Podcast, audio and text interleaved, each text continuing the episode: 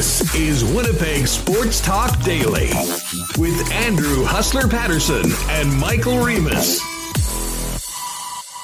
Hey, what's going on, everybody? Let's do this. A little Wednesday afternoon WST Daily. I'm Andrew Paterson along with Michael Remis. and we got a big game tonight Winnipeg Jets and Ottawa Senators. Jets looking to be uh, quite a bit better than they were a couple nights ago in their loss to the team from the nation's capital, and we'll talk NHL Jets. We'll discuss the um, best and worst of the NHL trade deadline, North Division, and much more with one of the best in the biz, Mike Kelly from the NHL Network. And then a little later on, around 10 to 2, for those of you watching live with us here on YouTube, and welcome to everyone that's already in the chat room. My man Fienberg is back. Well, uh, you know, we were so busy with the trade deadline the last couple days. We've almost spent no time talking about the Masters. And we won't spend much time on that, but we'll get his thoughts on Hideki's big win, Will Zalatoris, and the very poor performances of some of the best in the world. Get some picks for the RBC Heritage Classic and also touch on the Blue Jays and maybe a little NFL draft as well. But, um, you know, focusing in on the Jets right off the top of the program and the Jets and the NHL with Mike Kelly as we get going. Um, great to see everybody that's here already. Uh, more Remis, welcome into the program. Uh, more and more people arriving earlier and earlier every show. It's fantastic. If you're just popping in, you haven't before, make sure you hit that subscribe button. And uh, while you're at it, hit the like as well. We always appreciate that. And we'll make sure that you know when we are going live every day here on Winnipeg Sports Talk Daily. Uh, Remo, what's up? Uh, so I want everyone to know that I'm feeling good today. Yes, you uh, kind of made you alluded earlier when we were speaking about some show topics beforehand that you um, did not have one of your finer nights last night. I wanted to talk about the yeah. Jays game and a bunch of other things that happening. Um, can you update us on your current condition? First of all, how are you right now and what happened? Yeah, well, uh, yesterday I told a story about falling out of my car uh, at Costco, and uh, my wife asked me, "She's like, did you have a fall?" Because I guess people were asking her about that, and I was like, I'm totally fine. It's just a story I had to tell. But last night, um, it was a funny story. I was playing with my son, Huss. He's t- 20 months old, and I'm, you know, I'm throwing him around, and I'm, I'm spinning him. You know, I thought it'd be a really good idea. Spin him in circles. He says round and round, and then he gets dizzy. You know, tries to walk and falls down. Well after I spun him in circles for a bit, it wasn't him who was dizzy, it was me. I had a horrible headache for the rest of the night. I had to lie down at like seven o'clock. I was like, I'm not feeling well because I spun him like three or four or five times, and uh, that was my night. I I was done after that. I had to take Did- a couple Advil. was was not ideal. I guess I, um, I know you know you're getting old when I you know try to spin them around, have some fun, and uh, it was me who ended What was up, your uh, previous experience on going things like you know the teacup ride, or you, know, Uh, you go to the X and a few things that spin around? Were you one of the kids that you know couldn't hack hack that? Um, did were you a barfer? Yeah, I'm I'm hit and miss. You know, usually just get uh, get the spins. I don't think I I'm not just in life in general. I'm not much of a barfer. Well, that, I mean that's good. That, Yeah. That's good. Yeah, just in just in life. Yeah, I've never just- not usually. I think I, I yeah. It took me a while to get my first one out, but yeah. Have that paper bag near you next time. I'm good now. You're going to be doing that. It probably gives you a whole new respect for Cesaro when he does that move in the WWE where he spins guys around 20 Yeah. times in a row. Yeah, that sounds horrible. I, I don't. I don't know. I was not. I was not doing okay after that. Maybe I just needed a nap. Oh, A- Abe says in chat, got to remember to spin the other way after to unwind. these look at these great tips. Yeah, if you've got any uh, spinning tips, we can handle those in the chat right now for everyone joining us live on YouTube. Um, well, that's good that you've recovered from uh, from the adversity that you went through yesterday, uh, and you're back ready to go for a big show. This should be fun, and I'm interested to see this game tonight, Reem. Um, nobody seemed very pleased with the way the Winnipeg Jets performed on Monday. Um, certainly, the fans maybe were on the uh, general manager, but the coach after the game, I alluded to this yesterday. That was about as agitated as we have seen Paul Maurice in a long, long time. And after the program yesterday, um, Maurice met the media, and we'll all recall that he didn't want to talk anymore. He said, "If I've shortchanged you, we'll get to questions, you know, tomorrow." And he was asked, I think it was Jay Bell from the Free Press said, Well, you know, you've had a day to sleep on it, Paul. I mean, now looking back, how are you? And he's like, Well, pretty much the same as you felt walking out of the building last night. So I'm not sure whether um, this was, you know, just Maurice. You know, it's a long season. There are many ups and downs, but trying to instill the importance um, of playing with you know intensity and desperation. You know, despite a team against an opponent in Ottawa that's already out of the playoffs. You know, after this game room, so I was looking at the schedule. I believe the next seven games after tonight are against the Leafs and the Oilers. And again, I'm not sure that the results will matter that much as far as qualifying for the playoffs. In fact, I don't think they will. I think all three of those teams will be playoff teams. But considering these are, I believe, the last games between the Jets and these clubs, that if they're going to want to get out of this division in the playoffs, they're going to have to beat. Um, I certainly think Paul Maurice would like this team to be playing together and a complete game and really competing and not, you know, sort of you know, I don't want to say going through the motions. And listen, they just weren't very good on Monday night. Everyone admitted, everyone saw it last night. You know, yeah, they are on Monday night. You know, you had a two nothing lead, and then um, there, there are just many of the things that have made the Jets a successful team this year were not happening on a regular basis. And uh, and you know what Paul Maurice said, they deserved to lose the hockey game. They'll look to be better tonight. And uh, I'm sure it'll be interesting to see how the coach is after tonight's game because, as I mentioned, he was legitimately agitated after that game last night. And Maurice is a master of the media. You don't see that very often, um, but he certainly was in. Uh, that certainly was the case two nights ago. Yeah, Hassan, I don't think it was. I mean, look, defensively, it wasn't great. What they gave up like four, five breakaways, and Hellebuyck, uh, you know, he's able to stop most of those except for the last one. And we all know the easy ones he wasn't able to stop. But uh, you know, for offensively, I thought the team looked okay, especially on some of those power plays. They were spending two full minutes uh, power play one. I, I, remember in the Ottawa offensive end trying to jam in. It was Anton Forsberg wearing the Jets pads. Jets legend. Really, yeah, who really shut the door. So tonight it's going to be Matt Murray in goal, and you look at his numbers. I have him on the ticker down below. They're not great. So I think this is a real good chance. And I also have the Jets uh, numbers, their win loss record after losing a game in regulation. That is also great. So I'm expecting a bounce back game for the Jets. You know, maybe it was a bit of a letdown game for them after the trade deadline. They were definitely clear, very clearly, Huss, the team was voicing their displeasure of the lack of an impact ad at the deadline on Monday. It was it was clear to everyone. We all saw it. And now that the dust has settled, Jordie Benn's come in. He's wearing number 40. Uh, I think the team will be ready to go there's some amazing narratives going around Jetland right now. That was one that okay. was the case on Monday, and uh, let's just say I do not subscribe to that at all. Um, the Leafs stunk that night. Were they telling Kyle, Kyle Dubas that he didn't do enough? Um, you know, the Canes lost to Detroit la- that night. I guess they didn't do a lot. They did just trade Hayden Fleury to Anaheim, but um, you know what I'm saying. This is these these are very unrelated situations. The one that's getting a lot of traction though right now does come out of Chevy's press conference on Monday afternoon, talking about the fact that, you know, it was just Jordie Benn, or just Jordie Benn. Jordie Benn was coming in, many people thought, and he said themselves, they were trying for something bigger, and then made reference to the fact that there are some young players in the organization that they would like to see at some point. This has somehow now been construed as a massive rift between Cheveldayoff and Maurice. And I'm here to tell you folks that I think that is a a huge overreaction and stretching of the truth. Um, these guys have been working together now for what eight years. Um, they've been through way, way worse situations than this. And let's not forget that the job of the head coach for a team like this is to win hockey games. And you know, you may not like the way Paul Maurice has gone about it this year, but look at the standings. Um, the Jets' record speaks for itself, and I have a hard time imagining the general manager is getting on the head coach when the team has earned their spot in the standings, will be a playoff team, and has, you know, obviously surpassed many of the expectations of a lot of people here in this city and around hockey with what they've done so far. So, you know, do I think Chevy was disappointed and frustrated after what happened at the deadline? Yeah, I definitely, I, I think he is.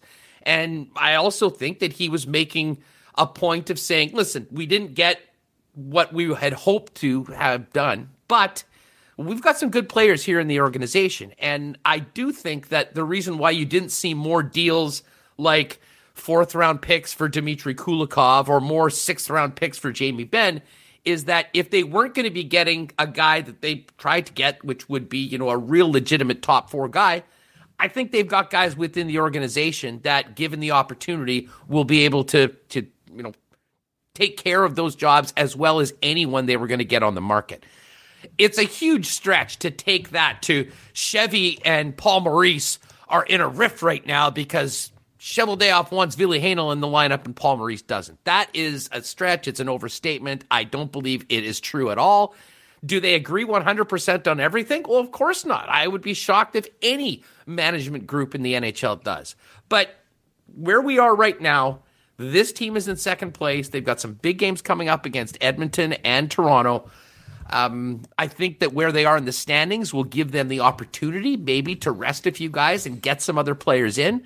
But I, I, hope people aren't taking what we heard on Monday afterwards was that, well, we didn't want to make a trade because we're planning on sticking Ville Heinola into the top four and going forward on that. That's just not what the situation is right now. And, you know, trying to, trying to, uh, to, to peg it that way, I don't think really is fair or honest, to be honest with you. But I, do understand why some people are talking about it because it was a comment that was a little bit out of the normal Cheveldayoff uh, book. I think there's a rift, Huss. They're they're feuding. It's pretty obvious. Everyone knows it. Cage match at uh, WrestleMania Backlash. Cheveldayoff came out and said, "We want to see Ville Heinola in the lineup. He can bring it." I mean, I, I honestly don't know either way, but it was interesting that he did mention Heinola, and you know, we spoke with Craig Button at the start of the season, and he thought that from what he's seen, TSN head scout, that Heinola and Samberg were ready. You look at how they're playing uh, with the Moose uh, Heinola, he, he's healthy now. He's very strong. Was great in the World Juniors. You've seen guys with similar uh, pedigrees come in and play well, and so maybe they thought that yeah he could uh, be an impact player if they needed, and maybe some of us are sleeping on him. So we'll wait and see. I do. I think he should get in the lineup. I mean, He's been sitting there for a month. Oh, we talked about it oh, yesterday. Yeah, no, no, for sure. There, there, has been too long. I guess my point is, is if Cheveldayoff wants to talk to Paul Maurice about something, he's not doing at a press conference. He's picking up the phone or walking into the room or talking to Cheveldayoff and doing that. They, uh, uh, they don't do anything publicly, let alone you know, go back and forth in the media between coach and GM. So I think we just need to quiet that down a little bit. I think it was a little bit of reaction to the disappointment of some things they were trying to do that didn't happen and reminding people that you know, the Jets are more than just the six defensemen that are playing right now and Jordie Benn. And I do think that we'll see Heinola at some point, and, you know, it might be because of injury where he gets the opportunity to go in and it'll be up to him to show that he's ready to go. But back to the point, it will be important to get in some him in some games, whether that's with the Moose coming up. I believe they play next tomorrow night. Um, or with the Winnipeg Jets over the next little while. Um, so, anyways, talk about that. If you want to give comments, not everyone will agree. That's where I'm at on this. Uh, I don't really think it's a big deal. I think some people maybe are making a little bit more of it than is probably accurate. But again, it's a hockey craze market. Get a little nugget like that that doesn't come out very often, and I can understand why the conversations are doing that. Hey, saw our boy Nick. DQ Nick in the chat. Let's start off with them. Nick and Nicky DQ group. Of course, Boston Pizza, Nott Autocorp, Royal Sports, Breezy Bend, Coolbet Canada are wonderful sponsors. Aikens Lake as well. If uh, I mean, it doesn't really seem like ice cream weather. We're always talking about blizzards and uh, dilly bars and ice cream cakes today might be a great day to pop by for maybe the uh, ultimate grill burger. The uh, one of the elite burgers right now in fast food. I've always talked about it as the most underrated burger. It's right up there with the best. Take it from me. There's few things that I am an expert on. Fast food burgers, certainly one of them. Uh, and if you're visiting Nick and Nikki, make sure you do it at one of their four DQs. DQ Niverville, DQ Polo Park, DQ St. Anne's, and the flagship at DQ Northgate. That place is always rocking. And Royal Sports as well, 750 Pembina High. I was talking to the guys. Um, I know, you know, you might be thinking snowboarding right now. This is gonna, this will be finished in a couple days. Um, so soccer season coming up, baseball. People want to get outside, get back in shape. They've got an expanded fitness department. Um, and when it comes to merchandise, there is simply nowhere, maybe in Canada, that has the selection that Royal Sports does. So pop by, support our sponsors, Royal Sports, 750 Pembina Highway. 650 Rally EK. And for you NFL fans, we'll talk NFL draft in a little bit with Fienberg. All 32 teams in draft caps. So uh, if you're a real keener and you want to get your hands on that, they're pretty sweet this year. They'll have those going forward. So the way today's show is going to run, we've got Mike Kelly from NHL Network coming up in just a couple minutes. Mike, always one of our favorite guys to talk about. Does a you know really detailed analysis of teams, both from an analytical standpoint, but also one of the best in the biz when it comes to breaking down video. Um, and he had a couple pieces as well about the Jets' improved defense earlier in February. We'll talk a little bit about what he's seen from the club, what he things that they maybe should have done that they didn't do, but more importantly, how this team looks going forward and what the path to victory in the North is, assuming you have to go through teams like Edmonton and Toronto to get it done. Um, as well, a little bit later on, Geoff Fienberg coming up. We'll recap the Masters, talk a little bit of Jets, Jays, and NFL draft. And speaking of the Jays, um, what a game last night by the big Korean, my guy Hyunjin Ryu. Um, he really is turning into an ace for the, the, the Toronto Blue Jays, and all you got to do is give the guy a little bit of run support. And you're probably getting a win, and that's exactly what happened last night. Um, near I think believe six and two thirds for uh, for the big guy. Um, just a phenomenal start. Bullpen came in and got it done, and man, some defense as well from Vladdy Guerrero Jr. Um, had a, saw a couple funny tweets. You can see them on my uh, on my feed. Um, the stretch that Vladdy did uh, and made to get the final out last night was um, was something else. Uh, I'm not sure whether he spent the entire time doing yoga in the off season or during the uh, during the pandemic, but I'll tell you what, he's about 40 pounds lighter. He's hitting the cover off the ball. He's playing defense right now, and the Jays are looking good. And I can tell you for those who are watching live right now, uh, the Jays are up. If you're if you've got this game PVR'd or something like that, uh, here's your spoiler alert. Close your ears for a moment. Um, Jays up 3 2 in the fourth inning.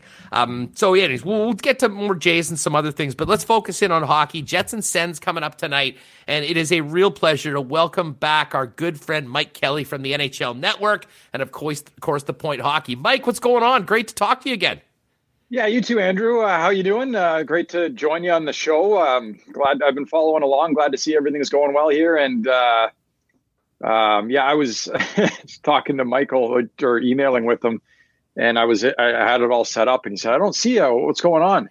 Uh, didn't hit the start button, so that's on me hey, well, you know what? For once, it's not on Reem. But we have had a we've have had a recurring theme of asking a question, getting a great answer to start off the interview, and then realizing that the guest has not been unmuted on the chat. So, uh, anyways, we seemingly are off to a great start so far. In all seriousness, Michael's doing just an amazing job right now. I meant to give him a shout yeah. out at the start. We've got a ticker now, uh, which we've been using during certain segments.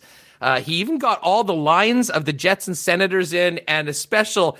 You know, there's when you actually put the umlaut over Tim Stützle's name, you know that you are really handling your business. So uh, Remis is getting uh, getting it done. How have you been these days? It's great to talk to you.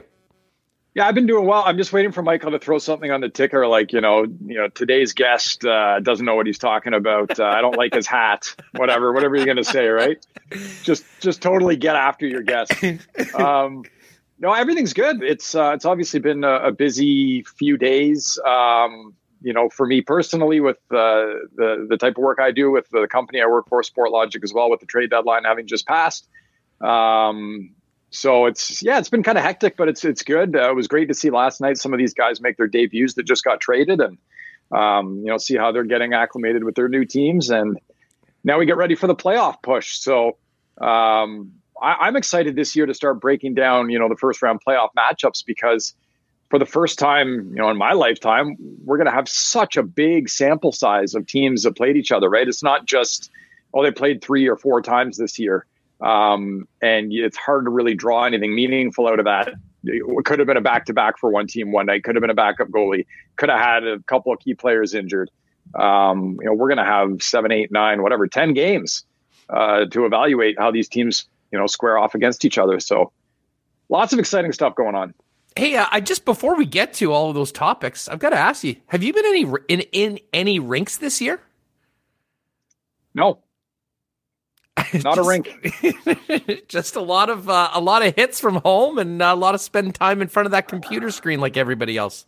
Yeah, I mean, this is my fancy home setup here. I, you know, if I knew if I knew I'd be doing this all year long, I probably would have invested in something better than my kid's toy chest slash my bookcase. uh, yeah, I get grilled by my uh, my wife, my family uh, on that too. So you know, buy something nice to put in the background. So uh, hopefully, we're not doing this too long. And and that, that is the thing that I've missed for sure. And I'm sure a lot of people that, that cover the game miss a lot is being at the rinks, seeing all the other media people, um, getting to talk to people in the organization, getting to see the game live makes a big difference. If you're, you know, you know, you're focusing on a player or a line or, or whatever, you just watch their shifts as opposed to what the television camera picks up. Um, big differences. So hopefully, you know, my God, the way that things are going in this country with the way we've handled the vaccine rollout and everything, I, I won't get into all that, but could be better. no doubt about it. Mike Kelly with us from Sportlogiq and NHL Network. Um, obviously, we're here in Winnipeg. Let's focus in on the Jets right off the bat. A lot of consternation around here about the lack of real aggressive moves by the Winnipeg Jets at the deadline. They did acquire Jordie Benn for a sixth round pick. Certainly not much to play. Good depth defenseman, but did not um, you know, get the big fish that Kevin Cheveldayoff pretty much said that he really was working for. Um, from your perspective on the Winnipeg Jets, they've had a great season. I know there are some underlining numbers from an analytics perspective that can be concerning, um, but they certainly have a great record. They seem to be poised for the playoffs. What did you make of the lack of activity from Winnipeg at the deadline, and how big of a deal is that uh, here for this club? Well, I think we can all give Kevin Cheveldayoff the benefit of the doubt for what you just said, right? He has gone out and made big trade deadline acquisitions in the past. If there was a deal that he was comfortable making, he would have made it. He's not shy to pull the trigger. Um, I think he's he's got that track record. So you give him the benefit of the doubt. Um, you know, that being said, Jordie Benn, yeah, he's a depth defenseman. Uh, obviously, Winnipeg, you talk about the underlying numbers and the things that can be troubling. It's team defense, but it's been team defense for a while with with the team. So their their top nine is as good as anybody in the league. Um, and, and, the goaltender is as good as any goaltender in the league. You know, Andrei Vasilevskiy may be kind of separating himself a little bit, but but Connor Hellebuyck's outstanding. Everybody knows that. It's the team defense that is kind of the red flag, but as long as Hellebuyck's good enough, you can overcome that. Um, so I, I, think you know when you you look at a player like a, a David Savard potentially, or just a a good defensive shutdown type defenseman, that would have been the need in my view. Um, and and they don't get it, so we'll we'll see how things go. But um, you know, before really being too tough on Kevin Cheveldayoff, I think, like I said, I think he's earned the benefit of the doubt because he has made moves in the past to make his team better and and position them as well as he can in the playoffs. Well, uh, speaking of those deals, I- will be honest. I mean, I-, I, thought that maybe David Savard would net uh, a first rounder for Columbus. I didn't think uh, the cost to Tampa would end up being a first, uh, third, and a fourth, or two fourths. And uh, similarly for Toronto, getting Nick Foligno with the, uh, and you know, having to give Detroit a pick as well to take up some of the salary. Were you surprised at what those players in particular were able to garner on the market for Jarmo Kekalainen? Uh not not really to be honest. I think it's it's it's supply and demand and, and the and the market value accordingly, right? It's it's which which players are attracting the most offers. David Savard was a guy who uh, was, I'm sure, and, and, certainly should have been coveted by several teams. Um, I think Florida really could have used him. I think Winnipeg could have used him. Uh, Tampa Bay goes out and gets him, and you know they had him with Victor Hedman uh, in Game One. Did not go so well. Uh, but the whole team had a bit of a bit of a disastrous game that you don't see often from them against Nashville. So I'm sure they'll square that out. But um, that you know that's what you pay to acquire a player when you've got multiple teams bidding. It's it's like buying a house. Um, you may think your house is worth X amount of dollars. You start getting multiple bidders. Well, now your house is worth more. So, uh, not shocked in the sense in that sense. And Nick Foligno, for what he brings uh, to Toronto. I, I, think it was a great addition. I, I, I, so much value fit at the trade deadline more so than you know, the line that I use is it's not about finding the shiniest puzzle piece. It's about finding the puzzle piece that fits the rest of the puzzle the best. And I think Toronto, you know, did that by acquiring him. So, what do we, uh, what can we gather about the value and the fit, if you will, of Taylor Hall, considering the return Buffalo got for Hall compared to first rounders that were paid for other, um, shall we say, uh, less decorated players over the course of their NHL careers? Well, I think the important thing to remember there is that it's not apples to apples. Um, Taylor Hall had a full no move clause in his contract and could pick where he wanted to go. I don't know this. He very well could have said, I'll only go to Boston. He very well could have said, I will go to Boston one other team. Um, that you know, that's that that makes it a different game right off the hop than if you're you're dealing any other kind of player with with no trade protection. So um again, I think Taylor Hall, I think I don't think the fit would have been great with certain teams. He was rumored to go to the Islanders early on, and I, I didn't like that at all. Um, and, and on the surface, you could say, well, Anders Lee's out, and he's was I think at the time their leading goal scorer, and Taylor Hall's a left winger who can play on a first line. Gee, what a great fit. Well, that's not how the Islanders really play. Um, Taylor Hall and Anders Lee are very different players. So they go out and get Kyle Palmieri and Travis Zajac, two players that I think complement the way they play and fit in that roster really well for that team. Um, Boston as a second line center, or sorry, a second line uh, winger. You put him with David Krejci, a very responsible, good two way player. Craig Smith, a guy who can score goals, get open in the slot, be on the receiving end of some of these Taylor Hall rushes and passes. Um, I think that's a good fit ultimately. So, um, but yeah, as far as the trade value, draft picks, what come, what you get for certain players, there's a lot of context that is important that goes into that. And Taylor Hall's, you know, full no move protection is certainly a big part of it. Just before we get back to the Jets and looking ahead, uh, one more question on the deadline. It was the final deal that came through, and the one that was I would, from my perspective at least, the most surprising. Um, Anthony Mantha going to Washington, Vrana, Panik, a first and a second rounder. Um, just what was your evaluation of that deal from both sides? A lot of people love what Yzerman did. I have a feeling Brian MacLellan sure liked Anthony Mantha's first game and his look with the Caps. He was awesome uh, last night, no question. And uh, goal and an assist. A really good chance off the rush where he inside out to defenseman and, and almost tucks it uh, tucks it home. Um, but yeah, I think what you end up getting, so you've got cost certainty with Anthony Mantha, and I think that was important for Washington. Um, Jakub Vrana is a, a, pending restricted free agent with arbitration rights. He's making, I think, 3.35 a year. That number is going up. Um, so you get for Washington cost certainty with Mantha having a few more years left on his deal. And I, I think ultimately what it boils down to is you end up giving up Vrana and the uh, the draft pick in order to get that cost certainty and then to shed Richard Panik's deal, um, another draft pick also is, is kind of how I see that boiling down.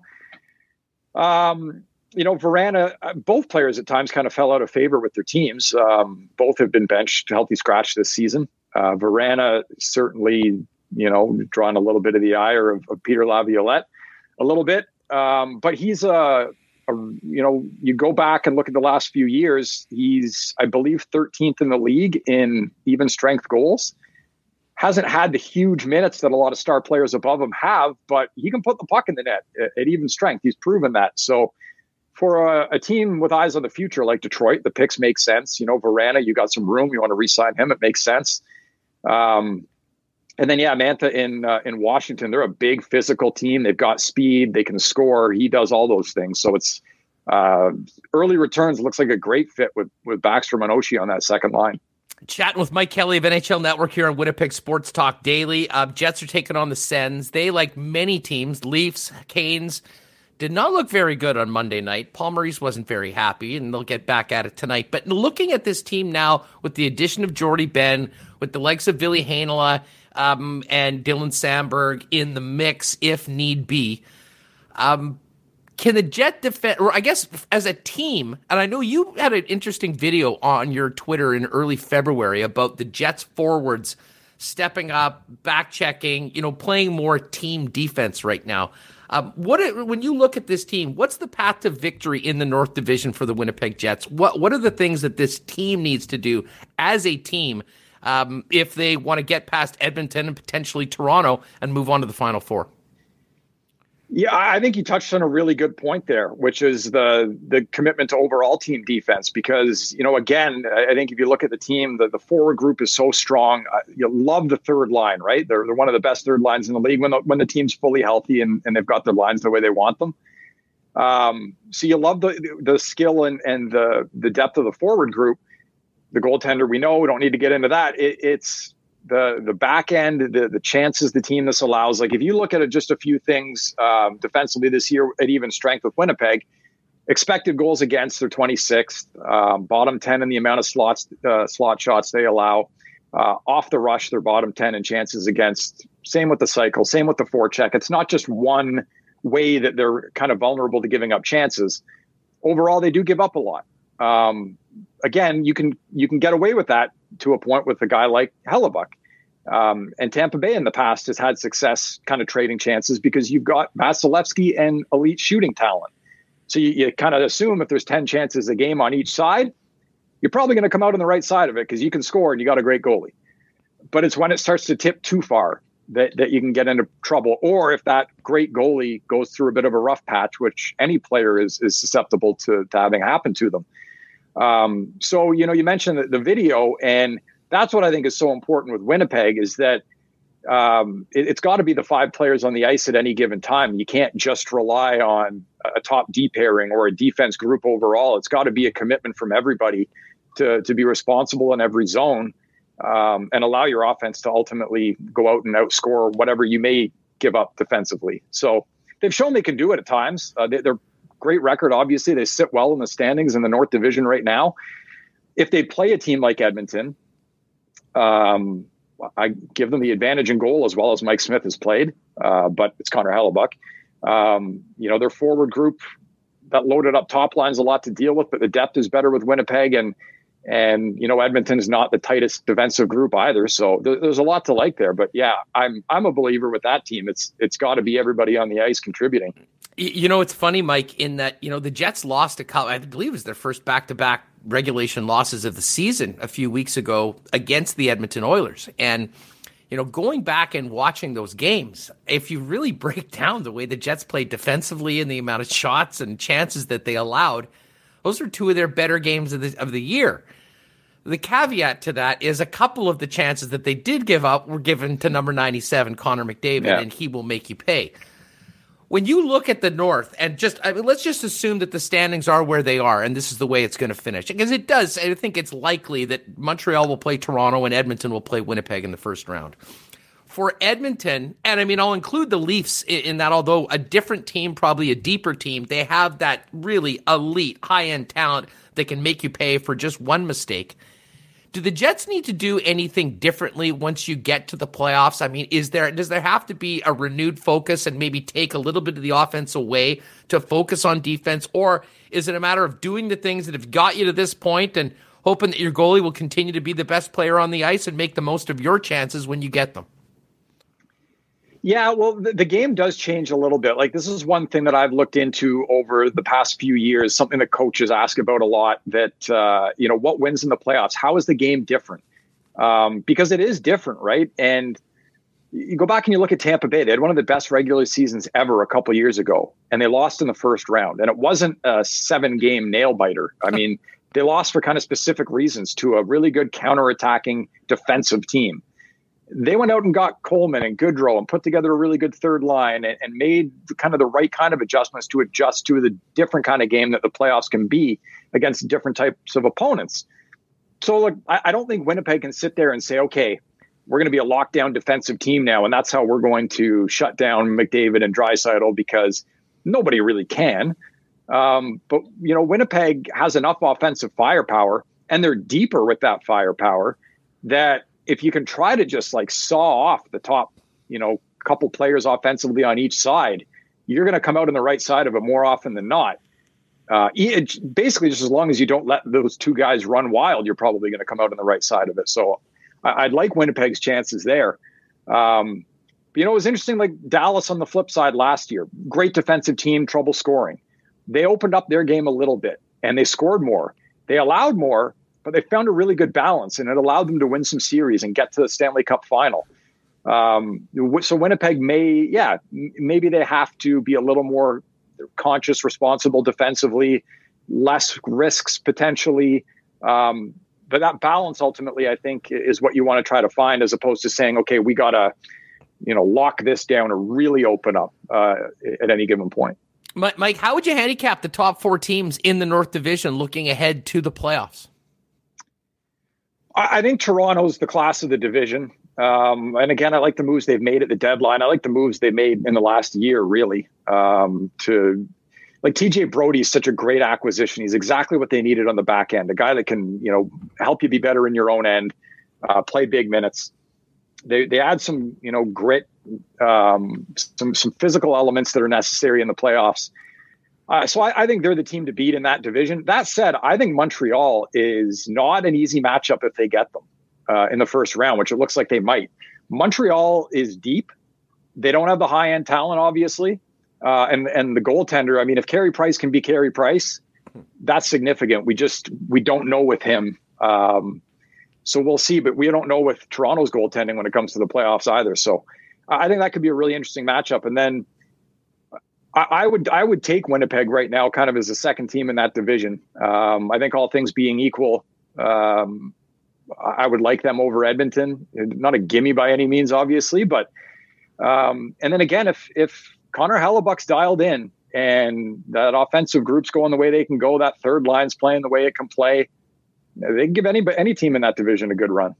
You know what's funny? Just one more thing on the Jets, and we talked so much about the top nine, and there was plenty of consternation when Jansen Harkins was out of the lineup, Kristian Vesalainen wasn't playing, and you had a fourth line of Matthew Perreault along with Nate Thompson and Trevor Lewis. Um, and, you know, and people have kind of dogged Thompson particularly for being a guy that you know was always on the wrong end of the shot totals the Jets' fourth line has been about as reliable as any fourth line I think that has been playing under Paul Maurice over the course of the last eight years. I don't know how many people expected that, but we've seen in the ice time that they've been given. Um, you know, when they have been deployed, game situations like that, that there, there's more trust there, and that can't be a bad thing going into the postseason. No, that's a great point you bring up. Um, I was looking at this maybe a week or so ago, but just Thompson and Lewis when they're on the ice at, at five on five and and what the results have been. Um, I think at the time it was like one goal against in a, a, ton of minutes. I mean, they're they're not a weakness by any means. There's no doubt about that. So, you know, yeah, I, I think there's uh, probably in Winnipeg and Toronto for sure. There's always debate about you know people talk about the Leafs top six and how great it is. Is it the best top six in the league? It's like I, I, I don't know that it's the top best six, top um, nine in the division, even because Winnipeg's is so good. I'd put Winnipeg up there with anybody. Um, and yeah, I, I, agree with you for sure. The the fourth line um, definitely not a weakness. So uh, that's a that's a good forward group.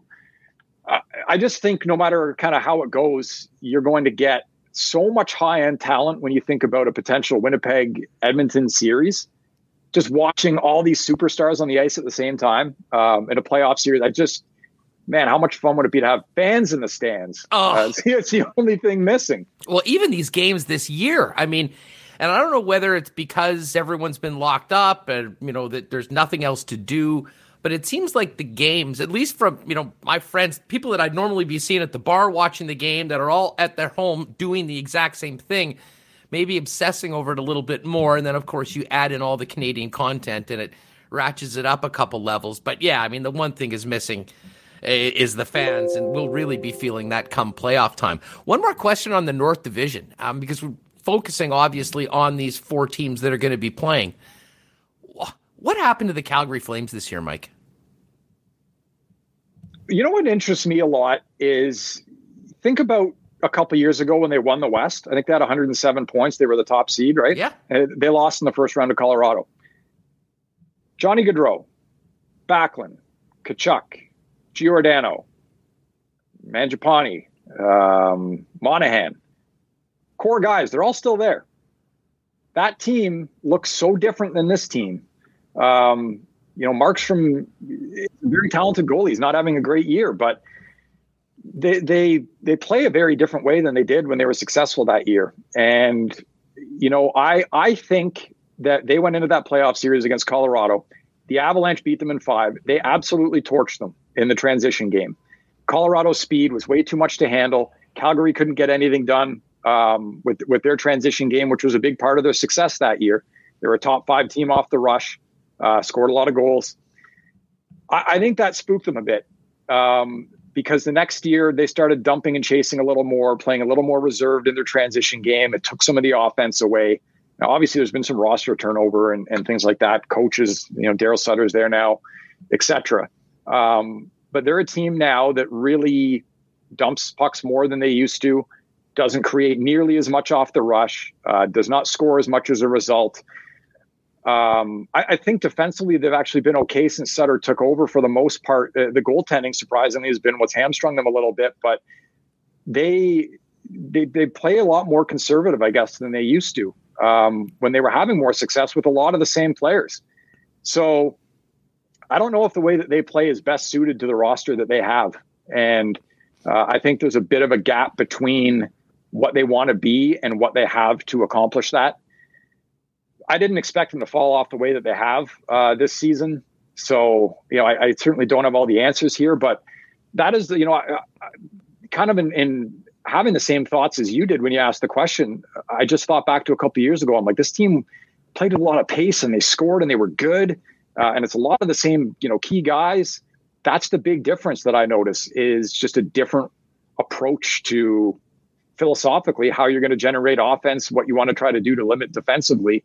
Um, and again, it ends up being a balancing act. Are, are we taking away some offense to be better defensively? Sure. Hmm. Are we coming out on the right side of that though by playing this way? Um, you know, it hasn't been good enough this year. The Flames are fascinating for a couple reasons. I mean, you mentioned the fact that they have had this core going back. And I mean, they're the expectations in Calgary. I mean, they rolled the Avalanche in the first game of that playoff series, and people were already thinking, like, holy smokes, this could be this could be a really special run they did not win another game that uh, that playoffs, and it's sort of been downhill ever since. Listen, I know you got to run, Mike. One more question for you. It is of interest here in Winnipeg. Uh, people still love Patrick Laine here. He'll always be a special player to the people in Winnipeg. And we did see a glimpse of that superstar that we had we enjoyed so much here in Winnipeg with that Mario Lemieux like goal. Remis had the best Remis had the best joke yesterday. Well, they always said they wanted Laine to be a 200 foot player. There you go. He literally went the full 200 feet to score.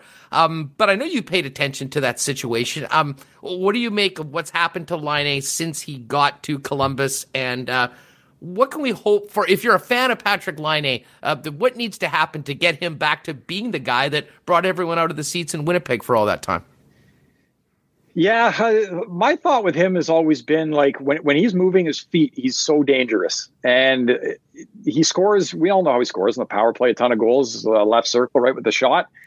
When he scores at even strength, it's oftentimes off the rush. He, he scored about a third of his goals in his career at even strength off the rush we saw him go end to end. When when he gets moving, he's a he's a tough guy to stop. He's got good hands. He can beat defensemen. We saw that on that play, um, and obviously he can finish. He's got a great shot, even if he's not going right in on the goalie and deking. Um, you know he can shoot it from around the hash marks and, and give a lot of goalies a lot of problems. So, you know, this season break his goals down. They've been scored on the power play in the left circle, and they've been scored off the rush almost exclusively. So when he's engaged, moving his feet, not standing around in the offensive zone at even strength, waiting for guys to get pucks to him, but but getting a little more engaged lower.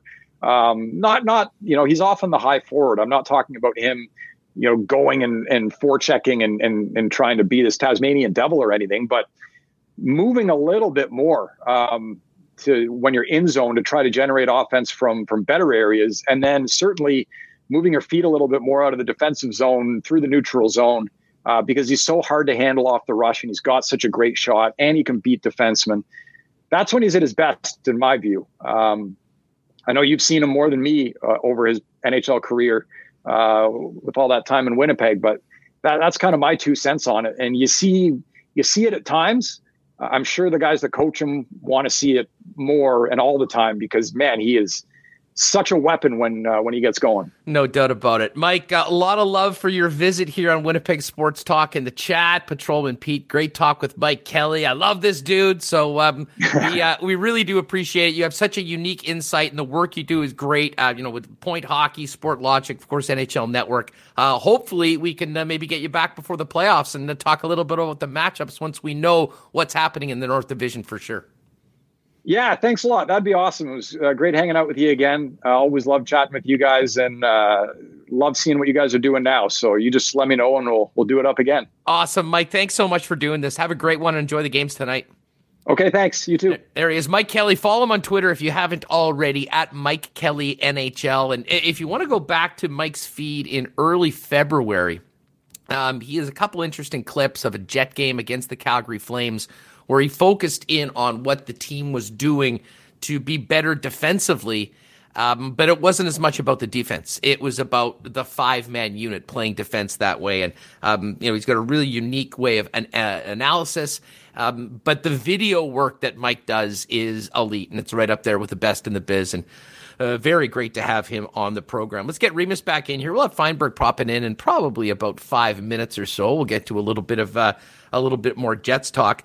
Remo, interesting stuff from Mike there. Um, you know, Mike, as I mentioned, you know, has a, I mean, certainly has an analytics background, but to me, he's maybe the best in the biz with combining uh, uh, analytics with game action, merging it in and teaching people through video. Um, and his thoughts on the Jets, I think, are shared by many in that, you know, yes, does their blue line match up, you know, one for one on paper with some of the others that they'll have to go through? Maybe not. Um, but at the same time, with improved team defense, the Winnipeg Jets should be able to give themselves the best chance to win. But there will be a lot on the forwards, especially when we get to the playoffs. Yeah, I, I agree with that. And Hellebuyck, if he can see a shot, uh, he should be able to save it. Obviously, that wasn't the case uh, on Monday uh, with a couple of those. But, you know, you're not going to get those games pretty often from him. You know that he's a solid goalie. It doesn't change what we think of his, uh, you know, his ability. So I think they have shored up the defense a bit in the last couple weeks. Um, you know, we'll see how it goes. But as far as the North Division goes, they can beat any team on any night. They can beat Edmonton, although I would love to see a rematch. You know, maybe they've learned a couple things on how to handle Connor McDavid and Leon Draisaitl after they really were uh, torched by those two guys in what were close games, but uh, ultimately the Jets lost back to back. And uh, Toronto, you know they can beat. I know they got outshot severely in the first couple, but they seem to have figured something out since those games. So uh, their forwards elite, goalie elite, defense uh, does need some work, and we'll see how that goes. But we know I don't think anything's going to change now that they got brought in Jordie Benn. Uh, I we said at the top of the show we do not think that there is a rift between the GM no. and the coach. We don't think there's no disconnect. There's no public uh, slinging at each other there. That wasn't wasn't a jab. I think it, I do agree. It was a frustrated GM who's like, who probably felt that, you know, he didn't need to make a move because he's like, look, I got this guy here. He's capable. He, but he's been on the, problem is he's been on the taxi squad. He hasn't played anywhere, so he's not in tonight. It is the same the same lines as before. Brossoit in net. Um, so we will. Uh, you know, we'll see how it goes, Huss, with with the defense. They're just going to roll with the squad, and you hope, hope to have a uh, Blake Wheeler back as well. We actually had speculated, hey, are they going to add a depth forward? I think they're happy with what they got. They know a guy like Harkins can step in. And you have to wonder the way Cole Perfetti's playing with the Moose Woo! among points leaders. Do we, you know, in, in case of emergency, do we see him step in at some point?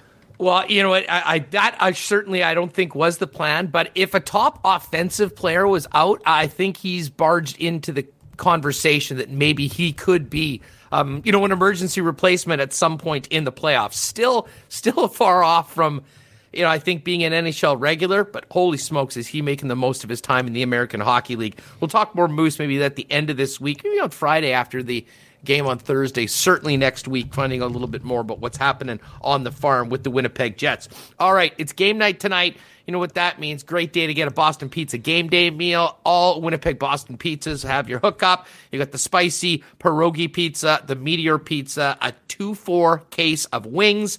Um, you can do that or take on the call your shot promo with Boston Pizza and Molson. Any order of pizza flights, which are amazing, by the way, tried those a couple weeks ago. Three mini pizzas, three dips, um, as well as a Molson product, and you'll get entered to win instant BP gift cards, a custom made outdoor rink for next year, or a VIP NHL experience. And as always, big thanks to our auto sponsor, Nott Autocorp family owned in Winnipeg for over 10 years, Waverley and McGillivray. Why not get into a beautiful new vehicle with the help of the Nott team at an amazing price? And they'll help you consign your current vehicle and get max value for that. Pop down and see Trevor and his great staff at Waverley and McGillivray or visit them online at not.ca. All right. Well, nobody's golfing at Breezy Bend today, but they'll be talking about golf, and we always love talking about golf with our next guest. He's got an interesting look today, rocking a, a pretty nice Chargers lid. Um, and the Kraken jersey. Release the Fienberg into Winnipeg Sports Talk. What's going on, dude? Yeah, you know what? I probably could start uh, giving uh, Winnipeg Sports Talk a little run each week, pulling some things out of uh, the old closet. This, however, Huss, comes from the new closet. Uh, quite impressed with the look and color scheme the Kraken have put together. So I did grab myself a nice little uh, hoodie through the winter. Yeah, no, that's a, that's a beauty. They they nailed it with the look, and it'd be interesting to see how things go once they get into uh, into the league. Of course, they're uh, still the the remaining teams before they get here, still fighting for the Stanley Cup. We spent a lot of time talking hockey so far, but with the deadline on Monday and then everything coming out of that yesterday, uh, I wanted to make sure before we look ahead, we talk for a couple minutes about what happened at Augusta on the weekend. And listen, I know we in the past have talked so much about Hideki Matsuyama, about what an incredible player he was, how he's going to win at some point. And I don't know what happened over the course of the past year. I sort of got off him. He was a regular on my cards. He was not on the card this weekend, but he got it done um, with the pressure of an entire nation on his shoulders that I think had been building for a while. Um, let's start off with the champ. What do you think about his victory, the way he played, and and what a special victory that is, not just for Hideki, but for golf worldwide. Yeah, I mean, what a great victory, Huss. Anyone in or around, you know, my age, Hideki's really been a staple in the game for a long time. We like you, yeah, it's kind of like went on a winless streak from the ages of 25 to 28. And like you, Hustler, I did stop putting him on cards because I bet him a lot. I bet him at short numbers. I bet him all the time. It's not like he never won for me back in the day. The guy won events, but my biggest issue was with Hideki was that he wasn't like contending. You know, we'd make fun of you know guys like Finau for not winning. We'd make fun of guys like Xander for coming up short a lot at their prices. Uh, Finau was just, he was in like that 40, 50 to 1 range consistently, but he never took you to Sunday. So uh, that was the reason I kind of avoided him. But what a great win. What a great moment for the sport. Uh, I've already bought a t shirt with that caddy bow on uh, 18 to the course. It just, you know, really hits the spot. You always sort of cheer for a guy on Sunday at the Masters once the bets are, you know, dead huss that you want to grow old with. And growing old with Hideki seems seems great, and it's great for the sport. Um, the American golf audience probably can't like in many ways they understand the growth and they can relate to it in like a that sense. But I think even here in Canada, Hustler, when I hear that that you know there are people very close to the game that project this to be a billion dollar victory for Hideki Matsuyama, that makes perfect sense to me. I mean, look at literally the life I, don't want to say lifeline, the life off the golf course that Mike Weir's been able to live off a Masters victory, whether it be those sorts of investments, things that come from not even the sponsorships, the wineries, like everything. Um, and, and we're Canada. We got like as many people that like this is the Asian market. So what an amazing moment. People are like, ah, you know, the ratings, yada, yada, yada, the Masters, this is great. No, sure, for maybe in a nutshell, it was a boring Sunday. It wasn't really as dramatic outside of a couple moments. But for the Masters, the Masters are a brand. And like everything, the NBA, MLB, everything in the world, where do they want to grow their brand? The Asian market. So, what a great week for golf and a guy that we've watched forever. We've watched grow up, and now we're going to get to watch him grow old. So it's great. Yeah, grow old in a green jacket every April at Augusta. It really was a special victory. Now, you mentioned uh, once the tickets are dead. Uh, it, to give you an idea about just how much I like Matsuyama, I had I had a Zalatoris top 10, which was safe. I also had an outright on him bet after the first round at 40 to 1. So, I mean, he was in the mix, and at six shots, it seemed like it was over. But then, you know, he puts the one in the drink, he bogeys 16. And if it wasn't for Xander, um, you know, putting that one in the drink on 16, it probably would have been a lot closer. But even with a major financial interest in a huge choke, I didn't really want it to happen. So, and I think a lot of people are like that. You'd wanted to see the guy finish the job. You felt a lot of golf fans, even with losing bets, like you felt like golf rich. Like, like yeah. it really satisfied a lot of your like okay i wasn't going to win a bet this week but that that felt right this is like a good place to go from here and from the betting markets hustler it's another check box box in that mid-range 30 to 50 to 1 first time winner not only in general first time major winner but the masters going in line with the sergio the reed.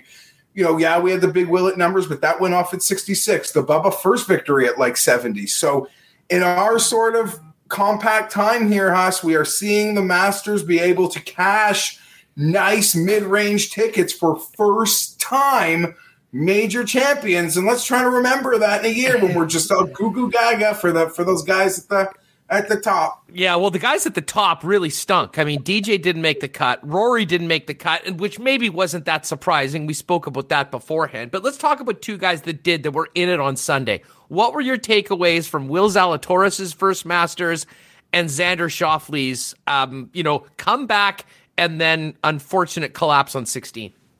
Yeah, I mean, with Will Zalatoris Hustler, you literally, it starts with the fact that I don't even think like big golf fans realize the accomplishment in just making the tournament.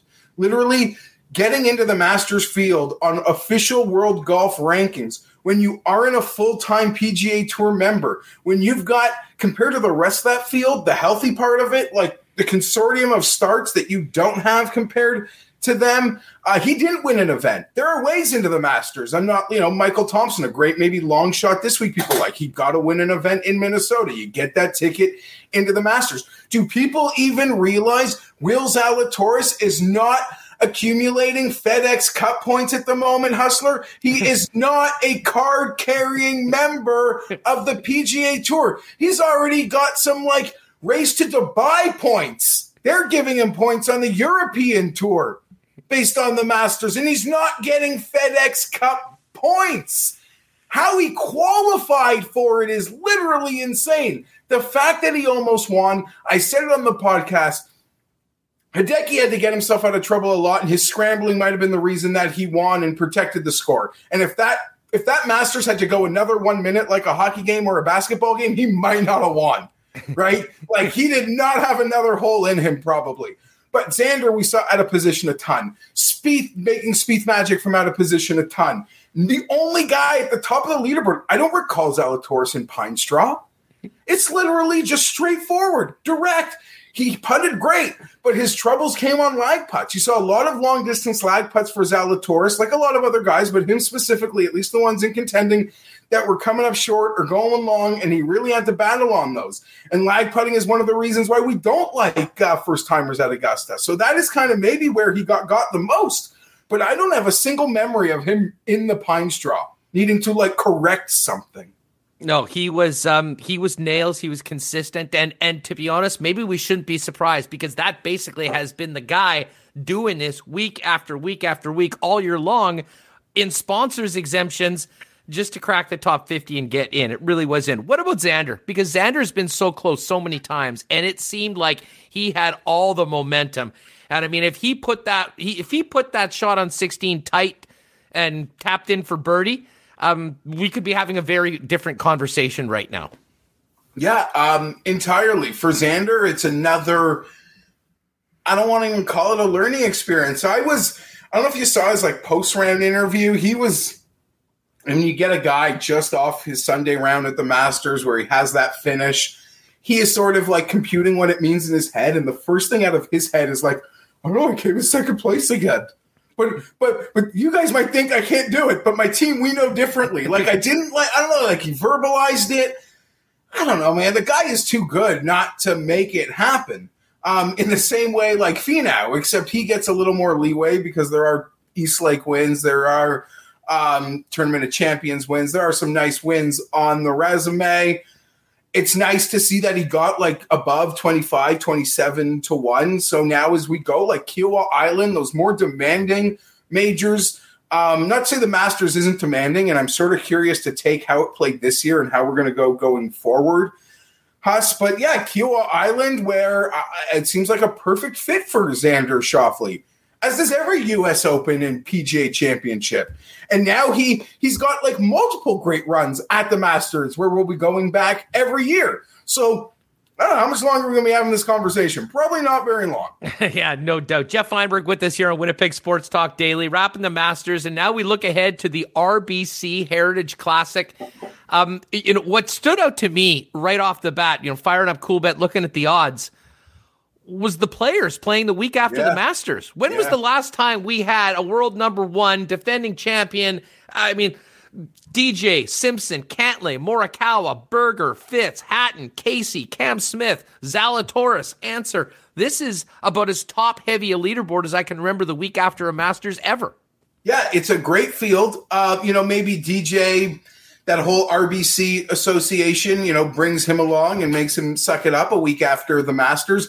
Webb Simpson, defending champ, we got to catch at a big number last year, but it wasn't the week after Masters. It was the second event out of COVID. You're absolutely right, Huss. And this is the one thing I'm trying to tell people about this week. You see events that have such a great history of rewarding like super bombs.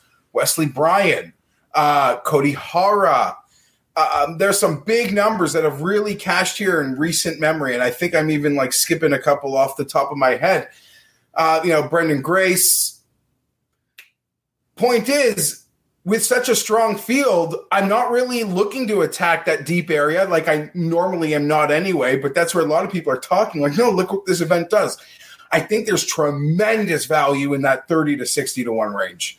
Like, Yeah. I, there's so many guys in that range that I'd love to be wagering. So while the long shots historically show up here, I think the strong field is going to give us another win. Not to say just like last week, but every time these guys get together, good fields, it's like 20 to 50, 60 to 1. Like there's no real reason to shop elsewhere. Yeah, no, you mentioned one guy. I, I did make one bomb bet, and that was Branden Grace that you mentioned. And I think Yeah. he's had a bit of a resurgence this year. He is a former winner of this event, and it's 79 to 1. It seemed like, yeah, it was worth putting a little sprinkle on it. Two guys that I started off uh, the card with Daniel Berger at 22 to 1. And to be honest, I could not not put Zalatoris back on the card this weekend. I mean, the way that he is playing, the zone that he is in, and the fact that he's done this week after week after week, um, he certainly knows that he can play with these guys, and it seems like a win is about to happen. So maybe it was the FOMO, the fear of missing out. But Willie Z is definitely on the card. Um, thoughts on Berger and Zalatoris before we get to uh, who you stocked your picks with? Yeah, so I did bet Berger. Uh, I did bet Berger. Uh, guys win this thing out of miscuts at the Masters. That is a consistent. Looking back on it, Hustler, my Masters pre tournament card was really bad. One of the mistakes I made was Daniel Berger. In hindsight, now we're now in another Masters. I don't think he's ever broken 70 there. So it's something I've got to pay attention to and not lose sight of maybe going forward. His ball striking remains absolutely elite. Like you go back even a 100 rounds, there are not more than five players on this field who strike the ball better than Berger. He won at Colonial, which is a comp course. He's got a bunch of se- couple top tens at other Pete Dye tracks. So I'm really in on Berger this week off the miscut. Will Zalatoris, this is going to be really embarrassing if he wins. I recorded a video picking him and then I didn't send it in. I didn't make the bet yet and I scrapped it. I got all in my head, hustler, that that just like a couple weeks ago, how I was like, like, well, the book's like, no, Cameron Tringale is going to play great. He's 30 to 1. This doesn't make any sense. No. Did he win? No. Did he play great? Did he give people who bet him some nights getting excited when they went to bed? Yes. I almost now feel the complete opposite of this Will Zalatoris line. If the books thought he could win this week, he would be down there with Daniel Berger. And that's probably where I would have priced him on Sunday night if you asked me to like record and talk about what I think the odds are going to be. Guys have played great here at a great Masters. Cantlay was third here off like a top three or four at the Masters a couple of weeks ago. I'm I don't know. Just you, you, that dot, like you're. I get what, and I back what you're doing, and I back your your balls to do it because this. You're saying to yourself, this is an outright bet. I'm not betting a top five. I'm not betting a top twenty. I'm not betting top anything. Well, I'm confident he will play well, and if I want to bet him top twenty, get that. Um, if he comes in dead last or he comes in second place, I get the exact same thing. Picking a winner is very hard. I'm going to pick a guy who's playing amazing, who's playing with no fear, who's young, and you're just expecting to ride that wave through the weekend. So the logic there as to why you bet him makes sense. And the logic on the other side of no, like a really exhausting mental weekend, physically grinding. Um, maybe there's at least a two day come down, a couple moments this week that prevent him from winning. Um, who else did uh, you top out the card on outside of Daniel Berger? So I have bet Abraham Ancer Hustler, who has done just about everything at Pete Dye courses. Like it's hard to play any better than him. Uh, his last six results there: T8 at the Travelers, second at the Amex in 2000, second at the uh, this event in 2000, 11th at the Travelers, five at the Amex this year, 22nd at the Players, and he should have won his pod and beaten Billy Horschel in the first round at another Pete Dye course in Austin and won that thing because he played amazing for like two days and three quarters. So I'm not dead with Abe Ancer yet. And it's like Abe Ancer, Kevin Kisner, Pete Dye track. One is 33 to 1, one's 60, 66 to 1. I like them both. And Sergio Garcia, who I almost bet to win the Masters. And there's a lot of guys in this mid range who I think there's tremendous value on, be it a Siwoo Kim, be it a, a Fleetwood, be it a Shane Lowry, be it Chris Kirk. Like it's really hard to pick it down. But last year, Sergio here, Huss, he was first in the field in, in strokes gained tee to green. He was 70th in putting and finished fifth. He missed the cut at the Masters, but some postmasters quotes indicate like he thought he struck the ball great. He just couldn't score. That happens. Seems to be in a great mindset, and he won Sanderson just a couple weeks after missing a U.S. Open cut. So I'm not. I, I don't think I should sweat the miss cut at all. But it was really hard to build a card this week because I liked a lot of guys. No doubt. Just looking at Coolbet right now for those in the chat or listening that might want to get on uh, Fleetwood and Garcia, 39 to 1. Siwoo Kim there as well. Um, and Abe Ancer. I like, actually, I'm going to put him Yeah, no, I didn't bet thirty two to uh, Fleetwood or Kim. Well, you know what? I didn't tout Fleet uh, Kim, but I did notice in getting myself organized for the week, I did bet him. I guess I spoke about him a lot, so I do have money on Siwoo Kim being totally transparent. And it'd be hard not to. He's a Pete Dye disciple also who's striking the ball well. Hopefully, oh, just wait till he gets to putt with a putter for the full yeah. 18 holes. And that was uh, that was quite the, quite the scene. Yeah, he putted better than Corey Conners for a three hole stretch though with a three wood. yeah, he did. He did. Didn't get any bogeys the whole time. Hey, you're a big Jays guy. Uh, what's the vibe around uh, uh, listen, I know no one's going out or getting together with anybody around where you're at right now, but uh, how are you feeling about the Jays at this early point in the season? Uh, it's totally snake bitten, right, Huss? I'm looking at the score and oh, nice. They're trying to put up a rally. Love to get today's game. No Springer. Merryweather just went on the DL. Teoscar's gone down. Uh, I don't know. It feels weird, but we are seeing what we it's almost like if Vladdy plays to this level, Huss, though, it's like the season's a success. I'm not expecting anything major, but what's really important to, to realistic Jays fans this year is we want to see exactly where we are. Like, if we know exactly where we are in the program, in the process, there's the trade, there's the organizational depth to make the trade and the financial wherewithal to add to this team but we need to know where we stand. And that's what makes this season so crucial. Man, what a start last night by the big Korean, eh? Ryu, he has been everything that they hoped that they would get when they signed him to that deal so far. And you add in some, you know, some other younger pitchers, hopefully get Nate Pearson healthy and go forward. I mean, I think there's a legitimate reason to be excited about this Jays team in a far different realm of reality than maybe people had in the last couple years with the exciting young players getting their feet wet as major leaguers. Yeah, 100%. The arrow is going up. You know, if they can hold their own, um, the financial wherewithal will be there for them to maybe pay for a rental pitcher down the stretch, Hustler. I'm not really worried about that. I really do think they want to see what they have organizationally before they make those big commitments to supplement Ryu in the pitching staff. But he's done everything they've asked. Every time he takes the ball, uh, he gives this team a chance to win, and it's great and it's enjoyable. And the rest of the days, you almost just really cross your fingers and, and hope hope we can hold on and find a way. But I, I'm entertained watching the team.